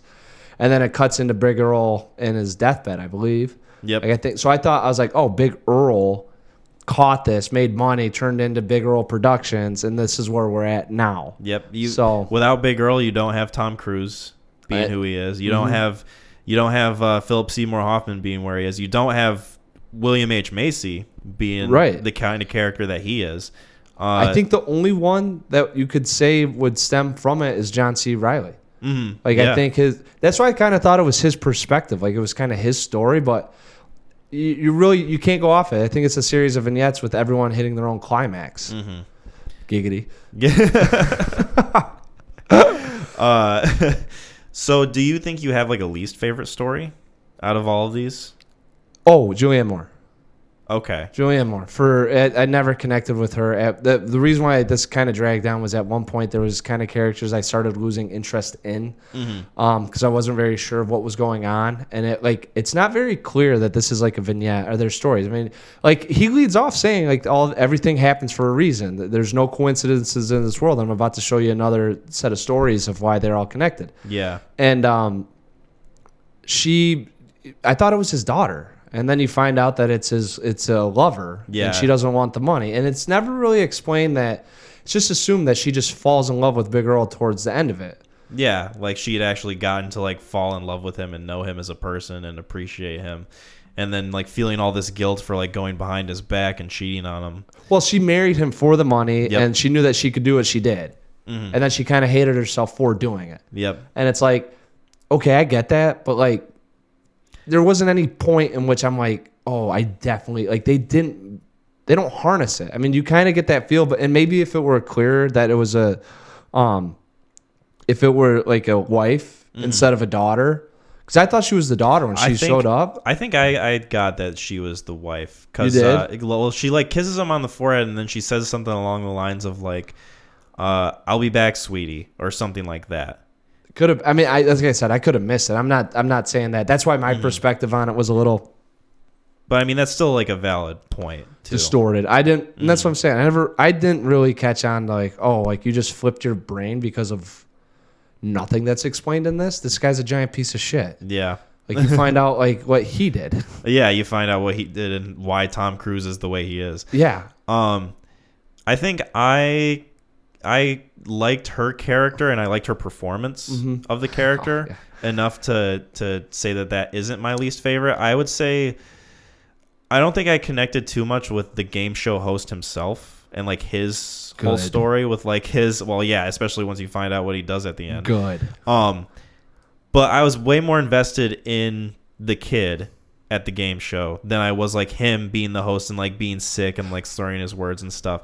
And it was a nice like touch to that whole situation. Mm-hmm. I think it did like definitely add to the scene, but in of itself, I don't think it was enough for me to say, yeah, that was like a, a really good like storyline. well, it's funny that you say that because the whole time, um, so he goes in there, daughter yells at him, he gets to get the fuck out, Yep. and it's never explained. So Yeah, that it's whole never time- touched on. For me, when I was easy with your words, dude. Oh, Uh, redacted. yeah, beep boop. Um, so the whole time that that's going on, it's like, oh, this guy's dying, and obviously, like he now they do show him fucking some prostitutes, so like, you know he's not a good dude. Um, but it's like while that's going on, it's like, all right, well, what's his whole thing in this? Like, what are we gonna learn about? So, I guess the intrigue around his character and what he had done kept it going for me. Yeah. Whereas, like, yeah. So I mean, and that's I. I'm not gonna lie. Uh, this is the most crying and screaming I've seen in one film. It's And- heavy. like, This is a very emotionally heavy film, yeah, just yeah, in terms of like the characters and like the story itself. it is. 100%. But it definitely felt more of like two, 90s acting than it would like right now. Yeah, Like I think there'd be if it was redone now, there'd be a lot more subtle crying, yeah. lot more maybe rage instead of like screaming. I at, feel like if it was done now, it'd be a lot more cynical than yeah, than this movie is now. Mm-hmm. If it, if they made this movie in 2022, I feel like there would be so much cynicism in it, and you wouldn't get that sort of same like pure emotion. True. I mean, and that's where I see. That's where I have a hard. Like I do. I think it is. I think the crying is, dude. Tom Cruise was fucking phenomenal. Okay, yeah. Like let's talk about him for like, a bit. uh, let's just face the fact. He he he carried this film and he was amazing. He was great, and I don't think he was like, other than like towards the end when he does go to the house and and like confront Earl, like, uh, it, like I don't think he was in it too much. Like they would cut back and forth between his story, but you wouldn't spend too much time on it, and you would like see that progress during like the TV interview and like his his sort of transition from like oh this like super charismatic like confident guy Con who has like everything that he wants and Yeah. then like all of a sudden it goes and he turns into like a shell of himself like he's like slouched in the chair and he's like trying to like disappear and he doesn't say a single word. And he's got like this whole serious demeanor the entire time He went from yeah. He went from very like I rule the world to um. He did not like. But I think he was there was. He just hadn't. He hadn't thought about it. I mean, if he, I think in this whole thing, he says like the past will break you. Yeah. Like you don't have. You'd never acknowledge the past. I think he was like ADHD. Mm-hmm. and it, it plays into his character like his body language at the very end of the film very well as to where you're at at the beginning of the film with him. I was so impressed with his acting in this movie. He's got Like, chops man. That dude can act. The the way that his he was able to like move his face and like make these certain twitches like when he was responding to like certain questions i was like holy shit. Yeah. This is like if you're asking like a real person about real personal shit in their lives, and Tom Cruise is nailing it. yeah he has like his eyes would change a little bit like his facial expression would kind of change like he started like when he starts catching on to the question Yeah, like he would have like this little twitch like by his like cheek and like eye. Yeah. that would happen at like certain tough questions that would be asked his way, and I was, I, I noticed it every time. I Really? was, I was very impressed with it. Yeah. Yeah, he uh, he was he he he was he was fun. I mean, well, he was fun, but I mean, what he was his his subject matter was not. I mean, that was it was insane. It was enthralling. But like he definitely like captures like you know the crowd. Yeah. Like he's he knows what he's doing. He's making good money doing it, and he probably loves doing it. I, I love the scene where it's right after the interview and he's got to go back on stage and you can tell that he's just shaken up like he's Oh, trying yeah, his best 100 to like carry that charismatic energy that he had before but you can tell that it's just not there Oh, dude, you know that would happen to anyone. I mean, we've all been in that moment where it's like, all right, got to go back into character. Oh, by the way, and then they just drop the news on you, and it's like, okay, and then all of a sudden it's just empty. You Yep. know that you got nothing behind what you're. I mean, because it's all a ploy for him. I mean, but he has fun doing it. Mm-hmm. You know, it's for him to make money, and then all of a sudden, like you can't get back into that character. He's just not himself. I mean, it broke him. it did i think it's such a good dichotomy uh, of what he's saying on stage versus how he actually is because what he's saying on stage is like all right our next lesson is pretending to care Yeah, or pretending like you care. And uh, this whole, you know, when you first meet Tom Cruise's character, you're like, oh, this guy's like the fakest person in the world. But then you see his confrontation with Big Earl, and you realize, holy shit, this character actually does care. He does give a shit. He Yeah, was there for his mom the entire time, and he had to take care of her after Big Earl left them when she was sick. Uh, and and it really molded him into who he is. He's somebody who does care, but he just puts up this giant wall. Oh, that and then it, it, that's what he's teaching you how to how to. Yeah, it's it, was fun. I thought it was gonna be like the mom thing too. No, it was the dad and how you turned. I mean, There's Yeah. a lot of like uh there's a lot of like sickness in this movie, like uh, some like cancer stuff going on. Like there's three different instances. There's Tom Cruise's mom, there's Big Earl, and there's the game show host.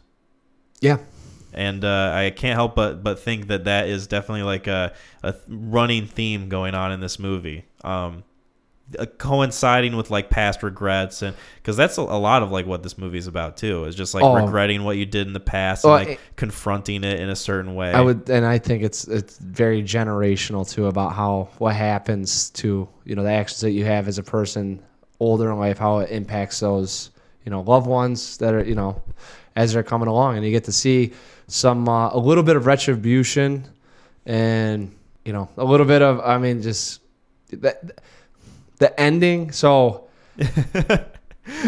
so uh the the ending so exodus 8 2 i Yep. saw that sign being held up at the start of the game show and I you s- know, so do you know Exodus eight two? i looked it up while the movie was playing Right. uh and i i did recognize it uh after i read what it was but Right. uh you know it, it read something along the lines of and they shall be plagued by by frogs Mm-hmm. uh raining frogs or something along those lines Right. and I'm like, why the fuck is this passage in the movie? That's weird.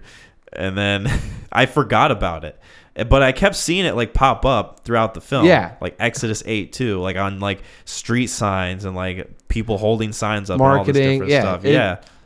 Like it it I was like I wonder what the fuck this means. And then all of a sudden like John C. Reilly's driving down the road and then boom boom like two frogs just hit his windshield and it's like what the fuck is this and then all of a sudden he looks up and there's like all these frogs just falling from the sky in this movie that was just super grounded in reality for like most of the time Yeah.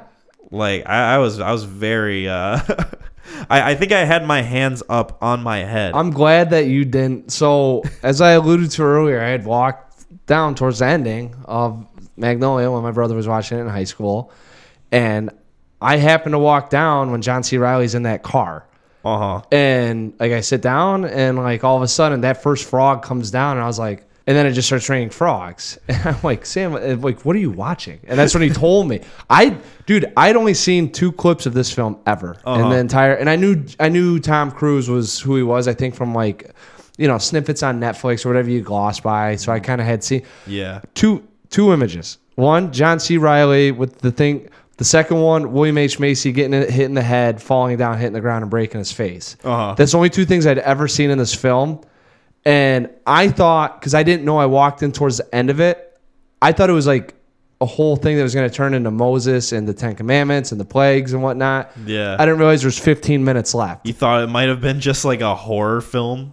so I'm watching it this time and I'm like, when the fuck did the frogs come in? yeah. Like I knew it was gonna happen, and then you kind of, and then it happens, and like I was like, all right, well, what the fuck is like? That's it, yeah. you know. And so It is it's very much treated as if it's like actual weather. it's funny too. The rain like, comes and goes. knowing that it was gonna happen, and had having not seen the film, knowing it was gonna happen. Not like real, like having in the back of my mind, when is this going to happen? And then having it happen, mm-hmm. I never went like out of the realm of what I'm anticipating, expecting from this film. It never, which is incredible, like to watch this and then not be put off at that point. Yeah. And I don't know if it's with the buy-in with the characters or the fact that every, it's just you don't really know what's going on. You know, I mean, I think it helps too that the characters are are equally as surprised as the audience.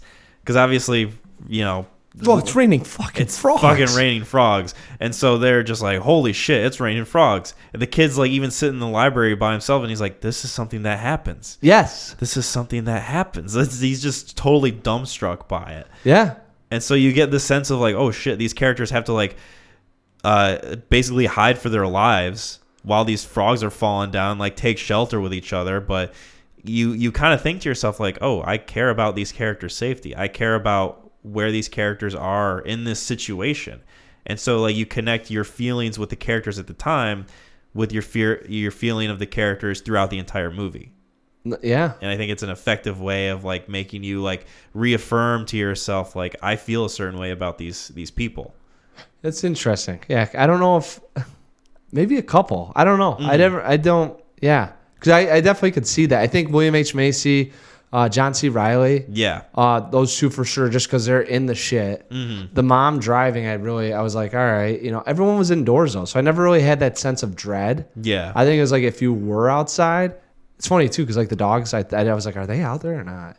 yeah So maybe it was Philip Seymour Hoffman. I was a little worried about with his uh, with his say- companions. yeah he's he's the only one that like kind of gets a little shaken up from it you know he gets hit in the face and then he basically breaks his Well, teeth He's no, that was no, that was William H Macy. oh did you say john c reilly No, Philip Seymour Hoffman was the Oh. guy that I was like. He's like he's only. I mean, he's the one that realized it. He's like, it's fucking raining frogs. Like, Yeah, what yeah. the fuck is going on here? do you like the the foreshadowing too with everybody saying it's raining cats and dogs Oh In the yeah, movie? yeah. Well, it's funny. I don't know, and I'm, I'm probably the only one that says it, but I like to tell people it's raining rats and frogs.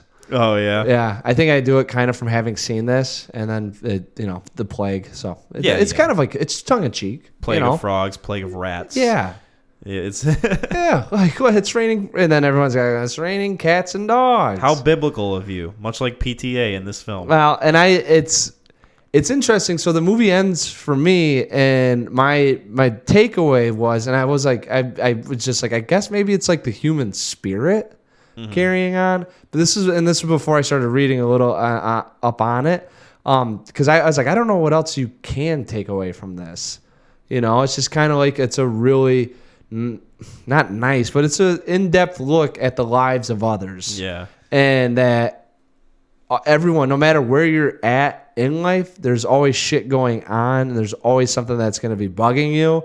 And then for you know, and and so the message of the film at the beginning is things happen for a reason, you know. And then it's kind of at the end like, no, anything can happen to happen. Like you just need to accept it and roll with the punches. Yeah. you know. I read a comment online about this film that said uh, the movie's pretty much about even though even though it's raining hard right now, it will eventually stop. Yeah, And I think that is definitely a, a, a poignant uh, uh, comment to make for this movie. I think it's one that resonates with me. Yours, yeah, mine was. Um, it was actually funny. The one that that stuck with me is at the beginning of the film. The narrator says, "You know, these things happen." I and I might be misinterpreting it because I don't remember what the kid said, but the narrator says that these events are correlated and happen for a reason. There's no coincidence. And then the kid kind of says, as it's raining out, he's like, you know, or it's without reason. And so the kid's like, "Well, I mean, these things happen. Like it, it can rain frogs," and it's kind of like the you know, and that's where I kind of I, I didn't pick up on it until after I kind of read that and thought about the film. I was like, oh, the whole time we're kind of guessing as that all these stories are related, but I mean, really, it's are they?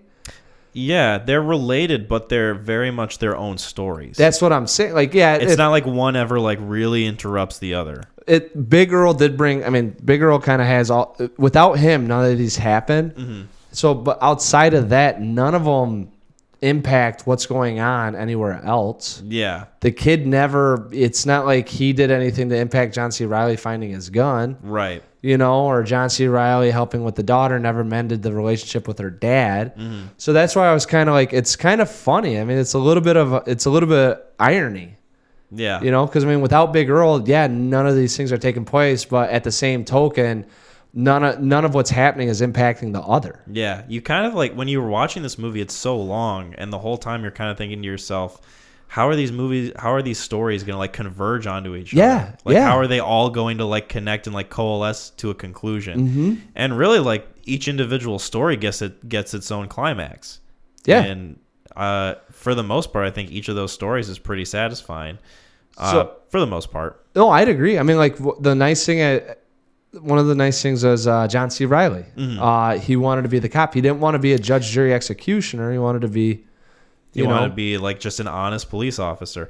I really liked him in this movie, and I'm not a huge John C. Reilly fan. he's got chops too, man. I yeah, like I, I I think the comedies kind of did him dirty. yeah. Well, that and I think that this is the movie that I like him in the most because I, in terms of like a dramatic role, Yeah. because I've seen Gangs of New York. I wasn't a huge fan of him in that. Uh, I've seen. We need to talk about Kevin. Oh, you have? Yeah, Oh, I, I felt like he, he was probably like one of my lesser favorite parts of that movie. oh there's only really two that you're. Yeah. Oh, we we need to talk about Ezra. Um, so uh, Uh, yeah, just in terms of like him and his like acting and like playing this character, I really liked him, I did too. I thought he's phenomenal. and I, I was pleasantly surprised that I liked him because You know normally I'm, I'm not a huge fan of him. What's funny about it too is that I did not buy in that he was the laughing stock of the station. I, you kind of get that sense Uh-huh. when he finds the body at the beginning, and he's not the one talking to the reporter. He's not the one talking to. He got bumped from the lead on. And he's like, yeah, he's he's like in the circle of other cops discussing what's happened, and he's like getting cut off, like while he tries to like chime in with something important. Yeah, and that's I think that was like a little bit of a, they, and they didn't have to beat you over the head with it. So Mm-hmm. I guess it was kind of like you take it away, but it's not like I don't know because at past that it's the relationship with the daughter. So you never really get you get the sense that it's it's built up that they kind of view him like this, but it's not. Yeah. Well, and it's very much like from his perspective too. So Yeah. what he views and like what is actually taking place could also, you know, be a disparity. Right, right, and if, and yeah, Um, which I, I really enjoy that, you know, you get his perspective on it and not really anybody else's. Um, yeah, the, this movie is so so jam packed. Uh, was there anything else that you? Well, did you have like any criticisms of this? Oh, just uh, I mean, my biggest thing was probably um, uh, the the screaming and the crying. I just thought it is heavy handed. I just thought it was way too. I think it, it was a little overacted by certain parties, but I also think that it was a little tough. Like Julianne Moore, I think overacted in this. Okay. Like I definitely get that the that sense. Uh, the daughter, the coked out daughter. Now I don't know anyone that's like that, so she might have nailed it.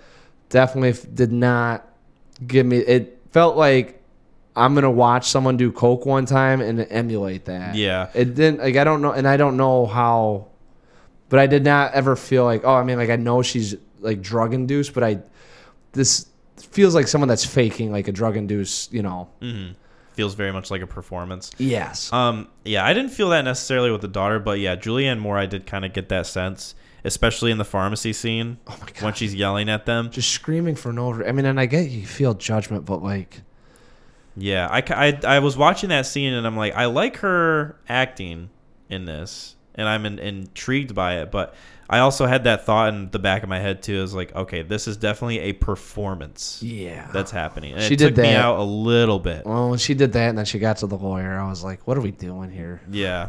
Uh, yeah, her her performance felt a little too theatrical Yes. at points. Um, I really like Philip Seymour Hoffman in this. I like the fact that he played like sort of this like really caring, um, like just almost desperate guy who's like trying to connect this father and son. Yeah, well, and he.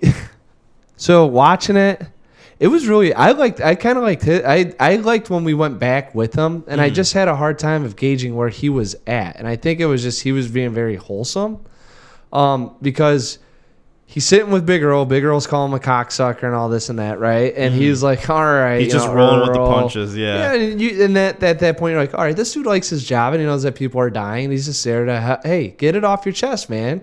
And then he starts flipping through the channels, right? And he's kind of got, and it's like, all right, is he taking advantage of Big Earl? Like, this dude's dying. Is he going to, like, start?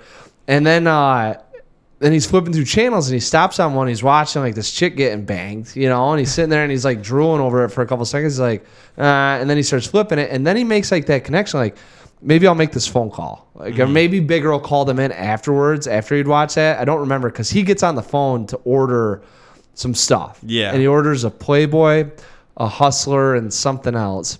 Yeah, And I'm like, oh, dude, this is going to turn into sexual deviancy. All these people in here are fucking cr- like, you know, horrible, horrible people that Yeah. have all have a like sickness of something. Like we're about to find out his. uh-huh. And then he just goes in there and he's like, I gotta get time. And that's the only way you could think of to get the number. Seduce and destroy. Yeah, yeah. Through fucking hustler or playboy. So like I'm like, oh, what a fucking perv. Like he's gonna go on here and just start jerking it. And then like he gets his stuff and he starts flipping through it, rifling through it, and then he finds the number and he just pulls out the phone and he call and I'm like, oh I'm like, he really cares. yeah, yeah. I love that subversion of expectations. Yeah. because I, I had that same thought. I was like, oh god, this guy's a scumbag. You have to, right? Like And then and then everything that happens happens, and you're like, holy shit, this guy's just like a genuine dude. like he really just wanted all right like he's gonna go where he's gonna pass like we gotta get these two connected like i have to do it like this is my life's mission right now mm.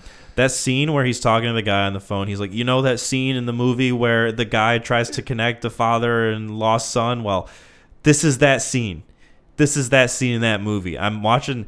That was honestly that was probably my favorite performance from in this dirty film. philip seymour oh in the film Yeah, from from this movie, and probably like from him. he's too, really just fucking good dude Yeah, I really liked him in this in this movie, and I, I feel like I've seen clips of him in that scene before of like a best acting, you know, oh probably montage, have whatever. like his yeah yeah, like memoriam his like talent reel. Um, but that was really compelling. I really like just the emotion in his face and like his voice. Like you could tell that he was like he himself was on the verge of crying oh him uh, in that scene. see that's where i'm like i don't know i and i don't you're just with the character so short of a time for it to be Cruz I get. Like Mm-hmm. that one was like very like man. Um Julianne Moore I did not care about. Philip Seymour Hoffman when he started I'm like I get that you really care about this, but there's no way that you're you've unless for some reason but it wasn't explained or shown to the audience members, which you can't, that he should be crying. Mm. You know what I'm saying? Like. I just took it that he was just a very emotional dude. for sure but i mm. mean like and i get that but like at the same token i'm like you gotta you gotta give me a reason for why you're gonna shed those tears and it can't be i've been on the screen with you for all of 25 minutes you and big earl and he's called you a cocksucker and i just know you like your job and you're getting them connected mm. but past that cruise wasn't there he was just tearing up at one point when he knows like oh this is it like he's dying and it's like I know that you you care for the dude, but to like sit there and ball your eyes out over. I mean, like technically the dude's a client. Like, Yeah, I don't know. I, I didn't find it too unbelievable. it's not. It wasn't. No, I'm just saying from my perspective. Mm-hmm. That's what I'm saying. Like it's not. I don't think. I think you could show this and probably you know a lot of people would be like well warranted. I just didn't buy it because emotionally I didn't get um as connected or I don't think it was justified the relationship for him to do that. Now when Cruise shows up. And he did nail it. And. Yeah. he's watching them, and That it's turning into too. like a fucking like, oh shit, this is it. And Mm. then the frogs, and then it's just like, and they get to that i was like all right like for sure i think anyone that's like just went through that roller coaster of a ride Mm. would probably be like fuck i got this and it happened and it worked like it would just yeah your heart probably melts like it you know but but the one before that's why i just thought there was so much crying and screaming in this film I was just Well, like- yeah, it was so off-putting to me i was like I don't think it, it just it felt theatrical at times. Yeah, there, it it definitely did for sure. And I think that's probably my biggest gripe because that that would take me out of the film. It Mm-hmm. was like when those moments would happen. Like you're you're halfway through the film with the Julianne Moore pharmacy scene, and that happens. Like, oh yeah, I guess I am watching a movie. Mm-hmm. Oh, what time is it at? Yeah, You know, and that it didn't happen all that often, but the moments it did, it was just kind of like those were my timestamps. Mm-hmm. So yeah, I totally understand that for sure, and I definitely feel that sort of same sentiment with certain scenes too, like the Julianne Moore pharmacy scene, or um, uh, a few other scenes here or there. Maybe like a little William H Macy stuff, like when he's in the bar drunk screaming, but uh, I don't know. That didn't take me out too much. No, that one did. But that one, he's drunk. Mm-hmm. And he's like, see, that's the one that was like kind of laughing at the most because you knew what was coming. Because you've had it like, you know, people have been there before where it's like, oh man, the pretty girl's going to be at the party. I need to get a little bit of confidence. Yeah. And you just keep drinking to help that, you know, and you get to that point where like, I'm going to do it. And then at that point, it's too far gone, you know, and you just, like, it just never was able to happen. So, I mean, you know, I mean, probably honestly, like, connecting to that moment with him, like, oh shit, like, that does happen. So that would to me was warranted because I mean people do do that where you just get to that point and all of a sudden it's like it's just gonna come out. I'm gonna tell you, and that's why you get all the jokes about like what did you text last night or who did you call because people get on the phone they'll get on the phone with their exes they'll get on the phone with whoever you know you got the girl's number. Have you ever seen uh, Swingers? No. So let I digress. uh, but yeah, he's the one that actually, and I think if that had happened to you, you probably could have like have seen that kind of coming, you know. But um, yeah, no, I don't mean to. No, no, you're good. You know. I was just kind of like pretty unrelated, I guess. Yeah. sort of. Um, the the scene where the dad drops the kid off to school Yeah, I didn't. the first time. yeah, Um, the next scene after that is William H Macy driving in his car to work. For for a probably solid five minutes, I thought William H Macy was the kid's dad. I thought to myself, "Oh, this is where he like had to go into a hurry for, for work or whatever." But uh, nope, different characters. yeah, no, yeah. that would be kind of funny. I was like, oh, no wonder he like fucking grooming himself again. Oh yeah, yeah. I was, yeah. Uh, it wasn't until a little bit later that I got a closer look at the dad character. I was like, oh, that's not William H Macy. No, I, I think I knew I because I know William H Macy's got like a distinct kind of voice or you know Yeah. vibe. So like I I did not. It wasn't. I thought it was actually gonna be like uh look in the past. Oh, I didn't know yeah. what the stories were at. okay, so, So- you thought I might have been doing like a little time jumping thing? Yeah, because I didn't. I'm. You got to remember the only thing I know about this film is that it rains frogs, and I don't know at what point that happens. Right. So anything in this thing is possible, like going on. Mm-hmm. You know, I really had no. I thought it was gonna be about the Ten Commandments. I was trying to like figure that out. yeah, I was I'm gonna like- say how when what time did you think that the frogs would appear? Like when I were you didn't know. expecting frogs? Um, honestly, I, I kind of like once you get like halfway through it, you're like, oh, this is they're gonna pop up maybe. And I thought it would have been like frogs end of the film, like raining frogs, and it ends that Oh, way. yeah. You know, because that's kind of like when I, I was like, all right, Sam, this is a weird movie, and got up and walked out. Mm-hmm. So I didn't know how much time was left either. So I mean, when it didn't happen right away, because it was raining out the whole time, um, and I knew it was at night. Mm. It was kind of like I was starting, I, I picking up like, oh, this is because I don't think you really know that this is gonna be a 24 hour.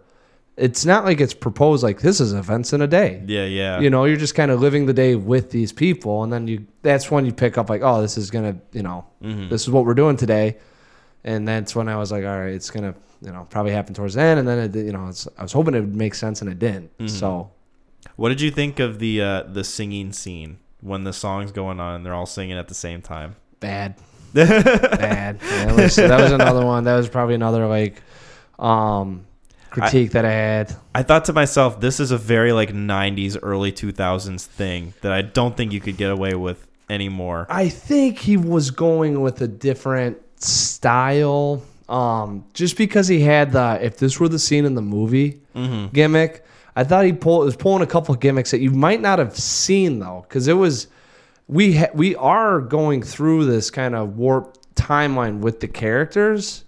So to have them all singing at the same time wasn't like that unrealistic. I just didn't like the song that they were singing, and I didn't really care that they were singing it. Yeah. You know, they even got Cruise singing it, and I was like, Yeah, I was uh, Cruise singing the song was a little like weird, right? keep to the characters. Yeah. Yeah. Like, I know that we're breaking them down a little bit, but like still, like I don't, I didn't, I wouldn't buy that he'd be singing that song. Yeah, and to himself in the car while he's like looking at his dad's house waiting to go inside. Mm-hmm. That yeah, that kind of took me out of it a little bit. Yeah. just like some characters I know would like not be like Cocaine Girl. Would she really be sitting there singing that song to herself? That's uh, that's what I was kind of yeah agreed. there was a, even the kid like I think the kid was singing it at one point. oh yeah, Like Uh-huh. I don't know if it was every character that had been tortured or affected by these people that were sick above them, but like, um, yeah, I don't like. Well, there's a. Have you ever seen Scary Movie two? I've seen Scary Movie three. That's the only scary movie I've seen. Well, I'm sure you've seen more scary movies. Oh, mm. Um, no, there's a point in it where she's like driving the car and she starts singing, Mm-hmm. and the radio singing. So they're both singing, and then the radio turns on. And she's like, "Stop singing my fucking song, bitch!" And I was like, I wonder if they took that as like a satirical from Magnolia. oh, You know, because I was maybe. like, I've never seen a movie where the characters were singing the song with the song being played. yeah, You know? That's such a like this movie type of thing. Like I've never seen that before in another film either. Yeah, that's why I was like, when it was happening, I was like, oh, I guess like PTA is kind of going for a couple like uh, creative uh, choices with the direction. Because I mean, all the shots were beautifully done. Cinematography was fantastic. He took a couple. I mean, he pulled a couple punches with like, if this were the scene in the movie. Um, I mean, it fucking rains frogs, and then you know he gets into uh, uh, that that part, and I was like, oh, I mean, at this point, like I, whatever happens, happens. I guess Yeah. I'm not really, I'm not. It's not beyond belief for me right now. I Mm-hmm. mean, obviously in this universe, these things, this is what's going on. Yeah. Uh yeah, definitely one of the weaker parts of the movie for me too. Mm-hmm. Um How about all the adultery going on too? yeah. Like I thought there, that's where I was kind of like in my head, like Moses popping back up or something with the plague or the commandments, like Mm-hmm. a lot of adultery. a lot of adultery with like Julianne Moore and like the game show host, like just all that going on. The Cocaine girl. Well, Co- I guess it wouldn't be adultery, but Big Earl. yeah, I was and then I'm pretty Earl. sure like you find out like Big Earl's wife was cheating on Big Earl at one point. Mm-hmm. Like I'm pretty not not Julianne Moore, but his like cancer wife. Oh yeah. Like I think like Tom Cruise said something along those lines, or the game show host's wife. I don't know if she ever came out and was like, I was fucking around on you. Like there's just a lot of adultery in this film. yeah. A lot of it all like coming up at once too. Like I'm pretty sure the scene before the game show host confesses to his wife that he cheated. Like I think Big Earl was saying something about how he fucked around a lot. Yeah. He did. He was telling it to uh, Philip Seymour Hoffman. He's like, I had this beautiful wife and I fucked around and I fucked up. and then all of a sudden he gets in there and he's hammered. He's like, Listen, darling, I have something to tell you. I've had sex with multiple women. Yeah, yeah. Several different times. several different times. Yeah. And the wife was like, okay.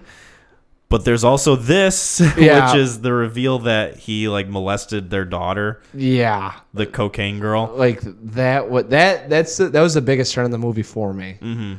So then you understand why she was screaming at him at the beginning, Yes. like just disgusted with him. It's funny too because you know when he is like, I don't remember. Like when he says that. That Did he, you- I, I think he was lying. Of course he was lying. He was like so as soon lying. dude, it's one of those. It's a rule. It's one okay? of those things where he said, "If I if I say yes, will you stay?" or like whatever. he he knew he knew he was caught. It's Uh-huh. if it's if it's may if you if it's no it's yes and if it's yes it's maybe or something like you know it's like one of those yeah. things he was trying his best to like and he still couldn't live up to what he did too which Mm-hmm. I thought was crazy. I was like man I thought we were gonna get a little bit of a nope Nope.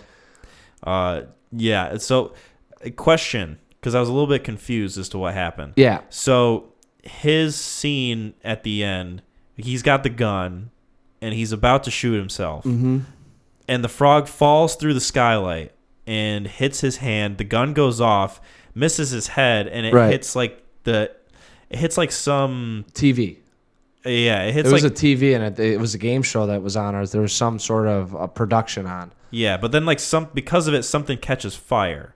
the outlet Yeah, because it's raining or something like that. and he's just like laying there. Yeah, Is it implied that he like burned yeah. with his house? Yeah, Okay, because I I don't think, think- they showed any like aftermath. They don't. There's from what I've from the other little bit I've read is there's some cut scenes that Oh, really? yeah There was that. I think that one may have been cut where there was a takeaway with the house. You see smoke coming out of the house. Oh, okay. So that was like a cut scene. Um, the the uh, inner city kid Mm-hmm. when he finds the gun, um, big worm was supposed to be in the film, which is funny too because I thought when he goes, "Man, I told you the answer. It's right there." I was like, "Oh, it's worm," and they were asking about worm, but they never really show worm. Mm-hmm. Um, worm was actually supposed to have a scene or scenes in the film to kind of show that relationship. okay. And you know, at the end when Riley the gun falls, it was supposed to be Big Worm um, seeing who was it? They, were, they they robbed the money. He gets the money, and then he sees the daughter, like the cocaine daughter, or William. He sees someone, and they both realize, like the kid and Worm, both see him and go, "They need this more than we do." So he helps out, gives them the money, and then as they kind of both connect and say, "All right, like I've been a terrible father, like." You're my child. I need to do a better job raising you. So he takes the gun and throws it out the window, and that's when Philip Seymour Hoffman gets it okay. in the movie it just falls out of the sky. You mean John C. Reilly? Yes, John C. Reilly. I made the Uh, same mistake earlier. yeah. It's all right. so, um, yeah, so that's the that was kind of cut out. But yeah, it's implied that he gets his comeuppance, and it's not necessarily suicide, but getting burned alive. Uh, yeah, that's kind of what I got from it. I just wasn't hundred percent. It's funny too because it's like, oh man, that's sweet. Oh man, that's sweet. Like, well, maybe not sweet, but at least it's kind of like it's a little heartwarming. A little bit of justice. Well, it was definitely heartwarming for him. No, well, not no. I'm not getting talking about burned. his character. I'm just saying like all the stories surrounded by it. Uh-huh. Like it's very um humanistic. Mm. You know, with everything that kind of happens, there isn't this over congratulatory or bop you over the head. They all feel a lot better about themselves and are doing really well right now. Yeah, yeah. You know, it's just kind of like say la vie. You know, like it's life goes on, and uh except his yeah. and it's funny because it's like all these stories are happening, and I was like, all right, like here we go, here we go, and then it's just like you look over there and the house is burning, and you're like, I guess he probably did deserve it. Like, I was kind of hoping like, I you don't know what happened, so I can't because they bopped me over the head way late. I was hoping that there'd be like this some sort of like I don't know reparation or something with the daughter, like where he you know, and it's like you know, like I'm really sorry, but I and you know, like this is it. But I'm, and it probably doesn't deserve it, but like, yeah, it, his was not well received. no, no. Yeah. Uh, just Yeah, Like that's what you get, you fuck. yeah, yeah. Fucking scumbag. Yeah, little little piece of shit. Um, yeah, that was kind of. It's weird how and I was. It, it's a. Bleh. huh? um, it's a point that I made earlier too, with how if this movie was made today, it would be much more cynical He yeah. than it is now since it was made in 1999. Because it's like each character kind of like gets what they deserve in a way. Like the the kid stands up to his dad. Yep. Says you need to be a lot nicer to me. So he kind of grows into his own. Yep. John C. Reilly and the cocaine girl enter like that relationship that they both need to find. Um, he he yeah he can care for her and he can she, he can be a trusting male figure Mm-hmm. and she doesn't have to be you know yeah afraid Tom, of failing him. Tom Cruise kind of comes to terms with himself and like his relationship with his dad, and yeah, it just kind of all like falls together in a in a sort of sort of like storybook way almost. See, that's where I kind of and kind of. Not, I mean, so the storybook way definitely would have been like, and their lives went on happily ever after, or they kind of show you 20 years from now. This is Right. where they're at. This was just like you don't know if Tom Cruise goes back to seduce and destroy. like you, he very that's his livelihood, mm-hmm. and just because I mean he you know he, he, he got it he got it out with his dad, maybe he does it in a healthier manner now. Mm-hmm. You don't know if John C. Reilly and the girl make it. Right. You know, you don't know. About the only thing you do know is that guy goes up in flames. But even then, it's like left in. You know, maybe the rain does, keeps that fire from going on. Right. You know, so I think there was a lot of. It was kind of like this, like these moments happen in life, and it you've been put on this trail again. Yeah. Here's here's the path back to where you needed to get reset to, but it doesn't. From everything that we've seen, it doesn't mean that these characters are going to make those right choices. Right, but I think for me the storybook element is just like where it does end. Like the characters that uh, have a happy ending are the characters that deserve So- that sort of happy ending. Tom Cruise gets his kind of he a little bit of a happy ending because it's still like he's still got to deal with the He past. get yeah, he well he gets like a sense of closure. Yeah. Mm-hmm. Right. So, but he's walking in to see if Julianne Moore is dying. Right. Um, the kid at eight years old, and it's kind of inferred that the dad said, "All right, like I go back to bed." Like, Yeah. Not like I'm gonna treat you like shit anymore, but like that's. Yeah, I don't know. I, I really, I really like the way it ended. I guess I want see. I just don't think it's storybook, but in terms of what we did view, it probably is.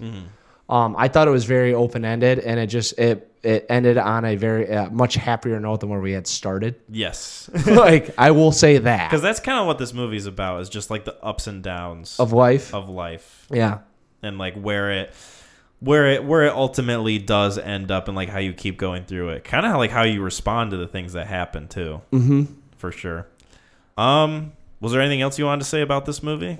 Uh, no, I don't think so, man. I, I don't think so. I don't really know. I, I'm, yeah. where we're satisfied with uh, everything. I really wasn't when it get when it ended. Like, I was like, this is, and then I, I, I read a couple. the so, dude, you, okay. So I start. I was like, I'm gonna read. A, I'm gonna do a little bit more digging on this. I want to kind of have like it can't just be about the human spirit. You know, like it's there's got to be more message in here, right?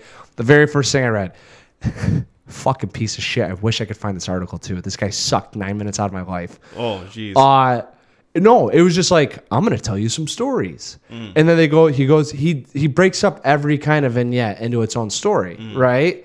And it's like and how they all kind of coincide. So he goes. He breaks them all down. I read everything I had just fucking watched on paper. r- mm. read it. yeah. Now, what did PTA mean? That much. In an interview with Paul Thomas Anderson, he looked at the camera and said, "It really doesn't matter. Uh, all of these things happen, and just like the frogs, it just kind of happens, and it doesn't. Nothing really connects."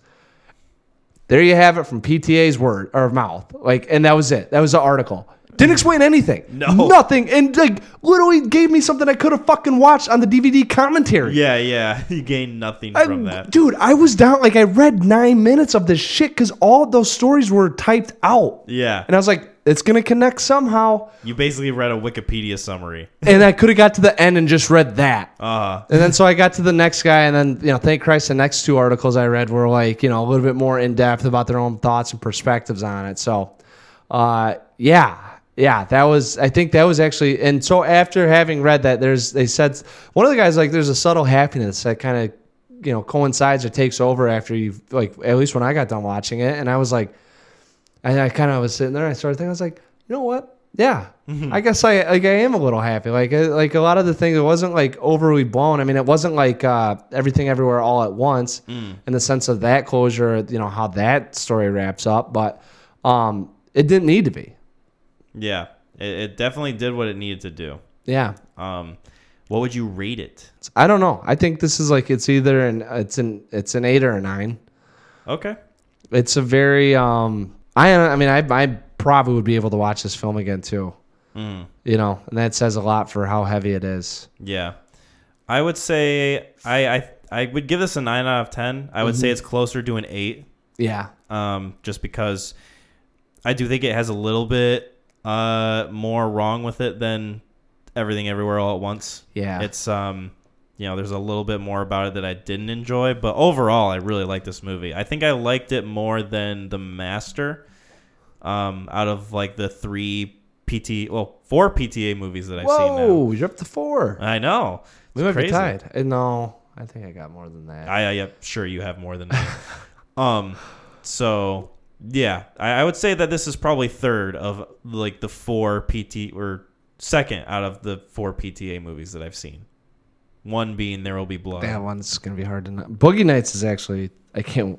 Boogie Nights might be next on the list. Next on the list. Well, it could be that or Hard Eight. I really want to watch Hard Eight again. Mhm. Um, yeah. awesome. Um, so we got one more bit of business before do. we end it out. Okay. Uh, and that is the film pick. Ooh. I get to make a film pick, McClain, and uh, this is one that I've kind of like had my mind on for a while. Okay. It was one that you mentioned uh, last episode. really? Have yeah, like wanting to see again, and Really? it's, it's one of my favorite films. What so were we talking about? I figured uh, I figured we'll give it a what shot. What movie were we talking about when we had said we wanted to I think you were. I think we were talking about Dune. Dune? Mm-hmm. We were talking about Dune, Yep. and I said that I wanted to rewatch. You said you wanted to rewatch Blade Runner 2049. Oh, hot dog. So Denis Villeneuve is one of my favorite directors, and his favorite, my favorite movie of his, is Blade Runner 2049. Is it? yes. How do you know that? Uh, I just stumble. I can't defend myself.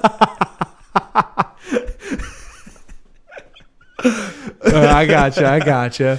Um, yeah, I really want to watch this again and talk about it because uh, there's so much to it, and I'm interested in actually sitting down and, and kind of getting out a pen and paper and, and seeing if I can keep up. yeah, I think I'll do the same thing. I'll I'll get some notes down. We'll go over what we saw, what Mm-hmm. we thought, and uh, I think it'll be a good time. Sweet. I fucking love that movie. Uh, I think I've seen it like three times. Um, Interesting. maybe So we're getting four. it. We're getting it out onto the pod now, onto the airways. We Mm-hmm. want to see what you people think. Yeah, Is Kyle right about that being his favorite Denis Villeneuve film? the Denis Villeneuve. I love hearing people trying to pronounce his name. It's What? really funny. Should we do? Um, so I think, I I think we've I've seen. Should we watch both Blade Runner and Blade Runner 2049? Uh, we can. They're both on Netflix. That's what I'm thinking. I mean, I can Um, carve out some time, and then I know I want to see the Northman. Yeah. Um, so we can do those three movies. yeah. That'd be sweet, actually. Um, If anyone's listening to this too, and you want to go see the Northman, uh, shoot Kyle a text or hit the Facebook up. yeah, yeah. I'll probably go again. Let's go together. Well, I'm saying, like, I was gonna say, if you're gonna go, I mean, if other people want to go, because I know, I think, uh, and when I asked Justin to see if Justin wants to go. I was kind of talking to him about it, so yeah, let me know when you go see it because I'll go see it again with you. yeah, well, it's like the Batman. We, we went and saw that twice, so Yeah. Mm. I'm excited. I really want to see this film. Like, it's gonna. We did talk about seeing it again, so I think both those, and then we throw a little Blade Runner because we could probably talk about both at the same time. Yeah. and how they're I see I had I'm not trying to take this away from you. I No, had you're seen Bla- have you seen Blade Runner? The Yeah. original? Yeah, I've seen it. Okay, so I mean like I had not it's been a while since I had seen it and then I watched 2049 and then 2 years later I was like I wonder if Blade Runner is close to 2049 or how they relate.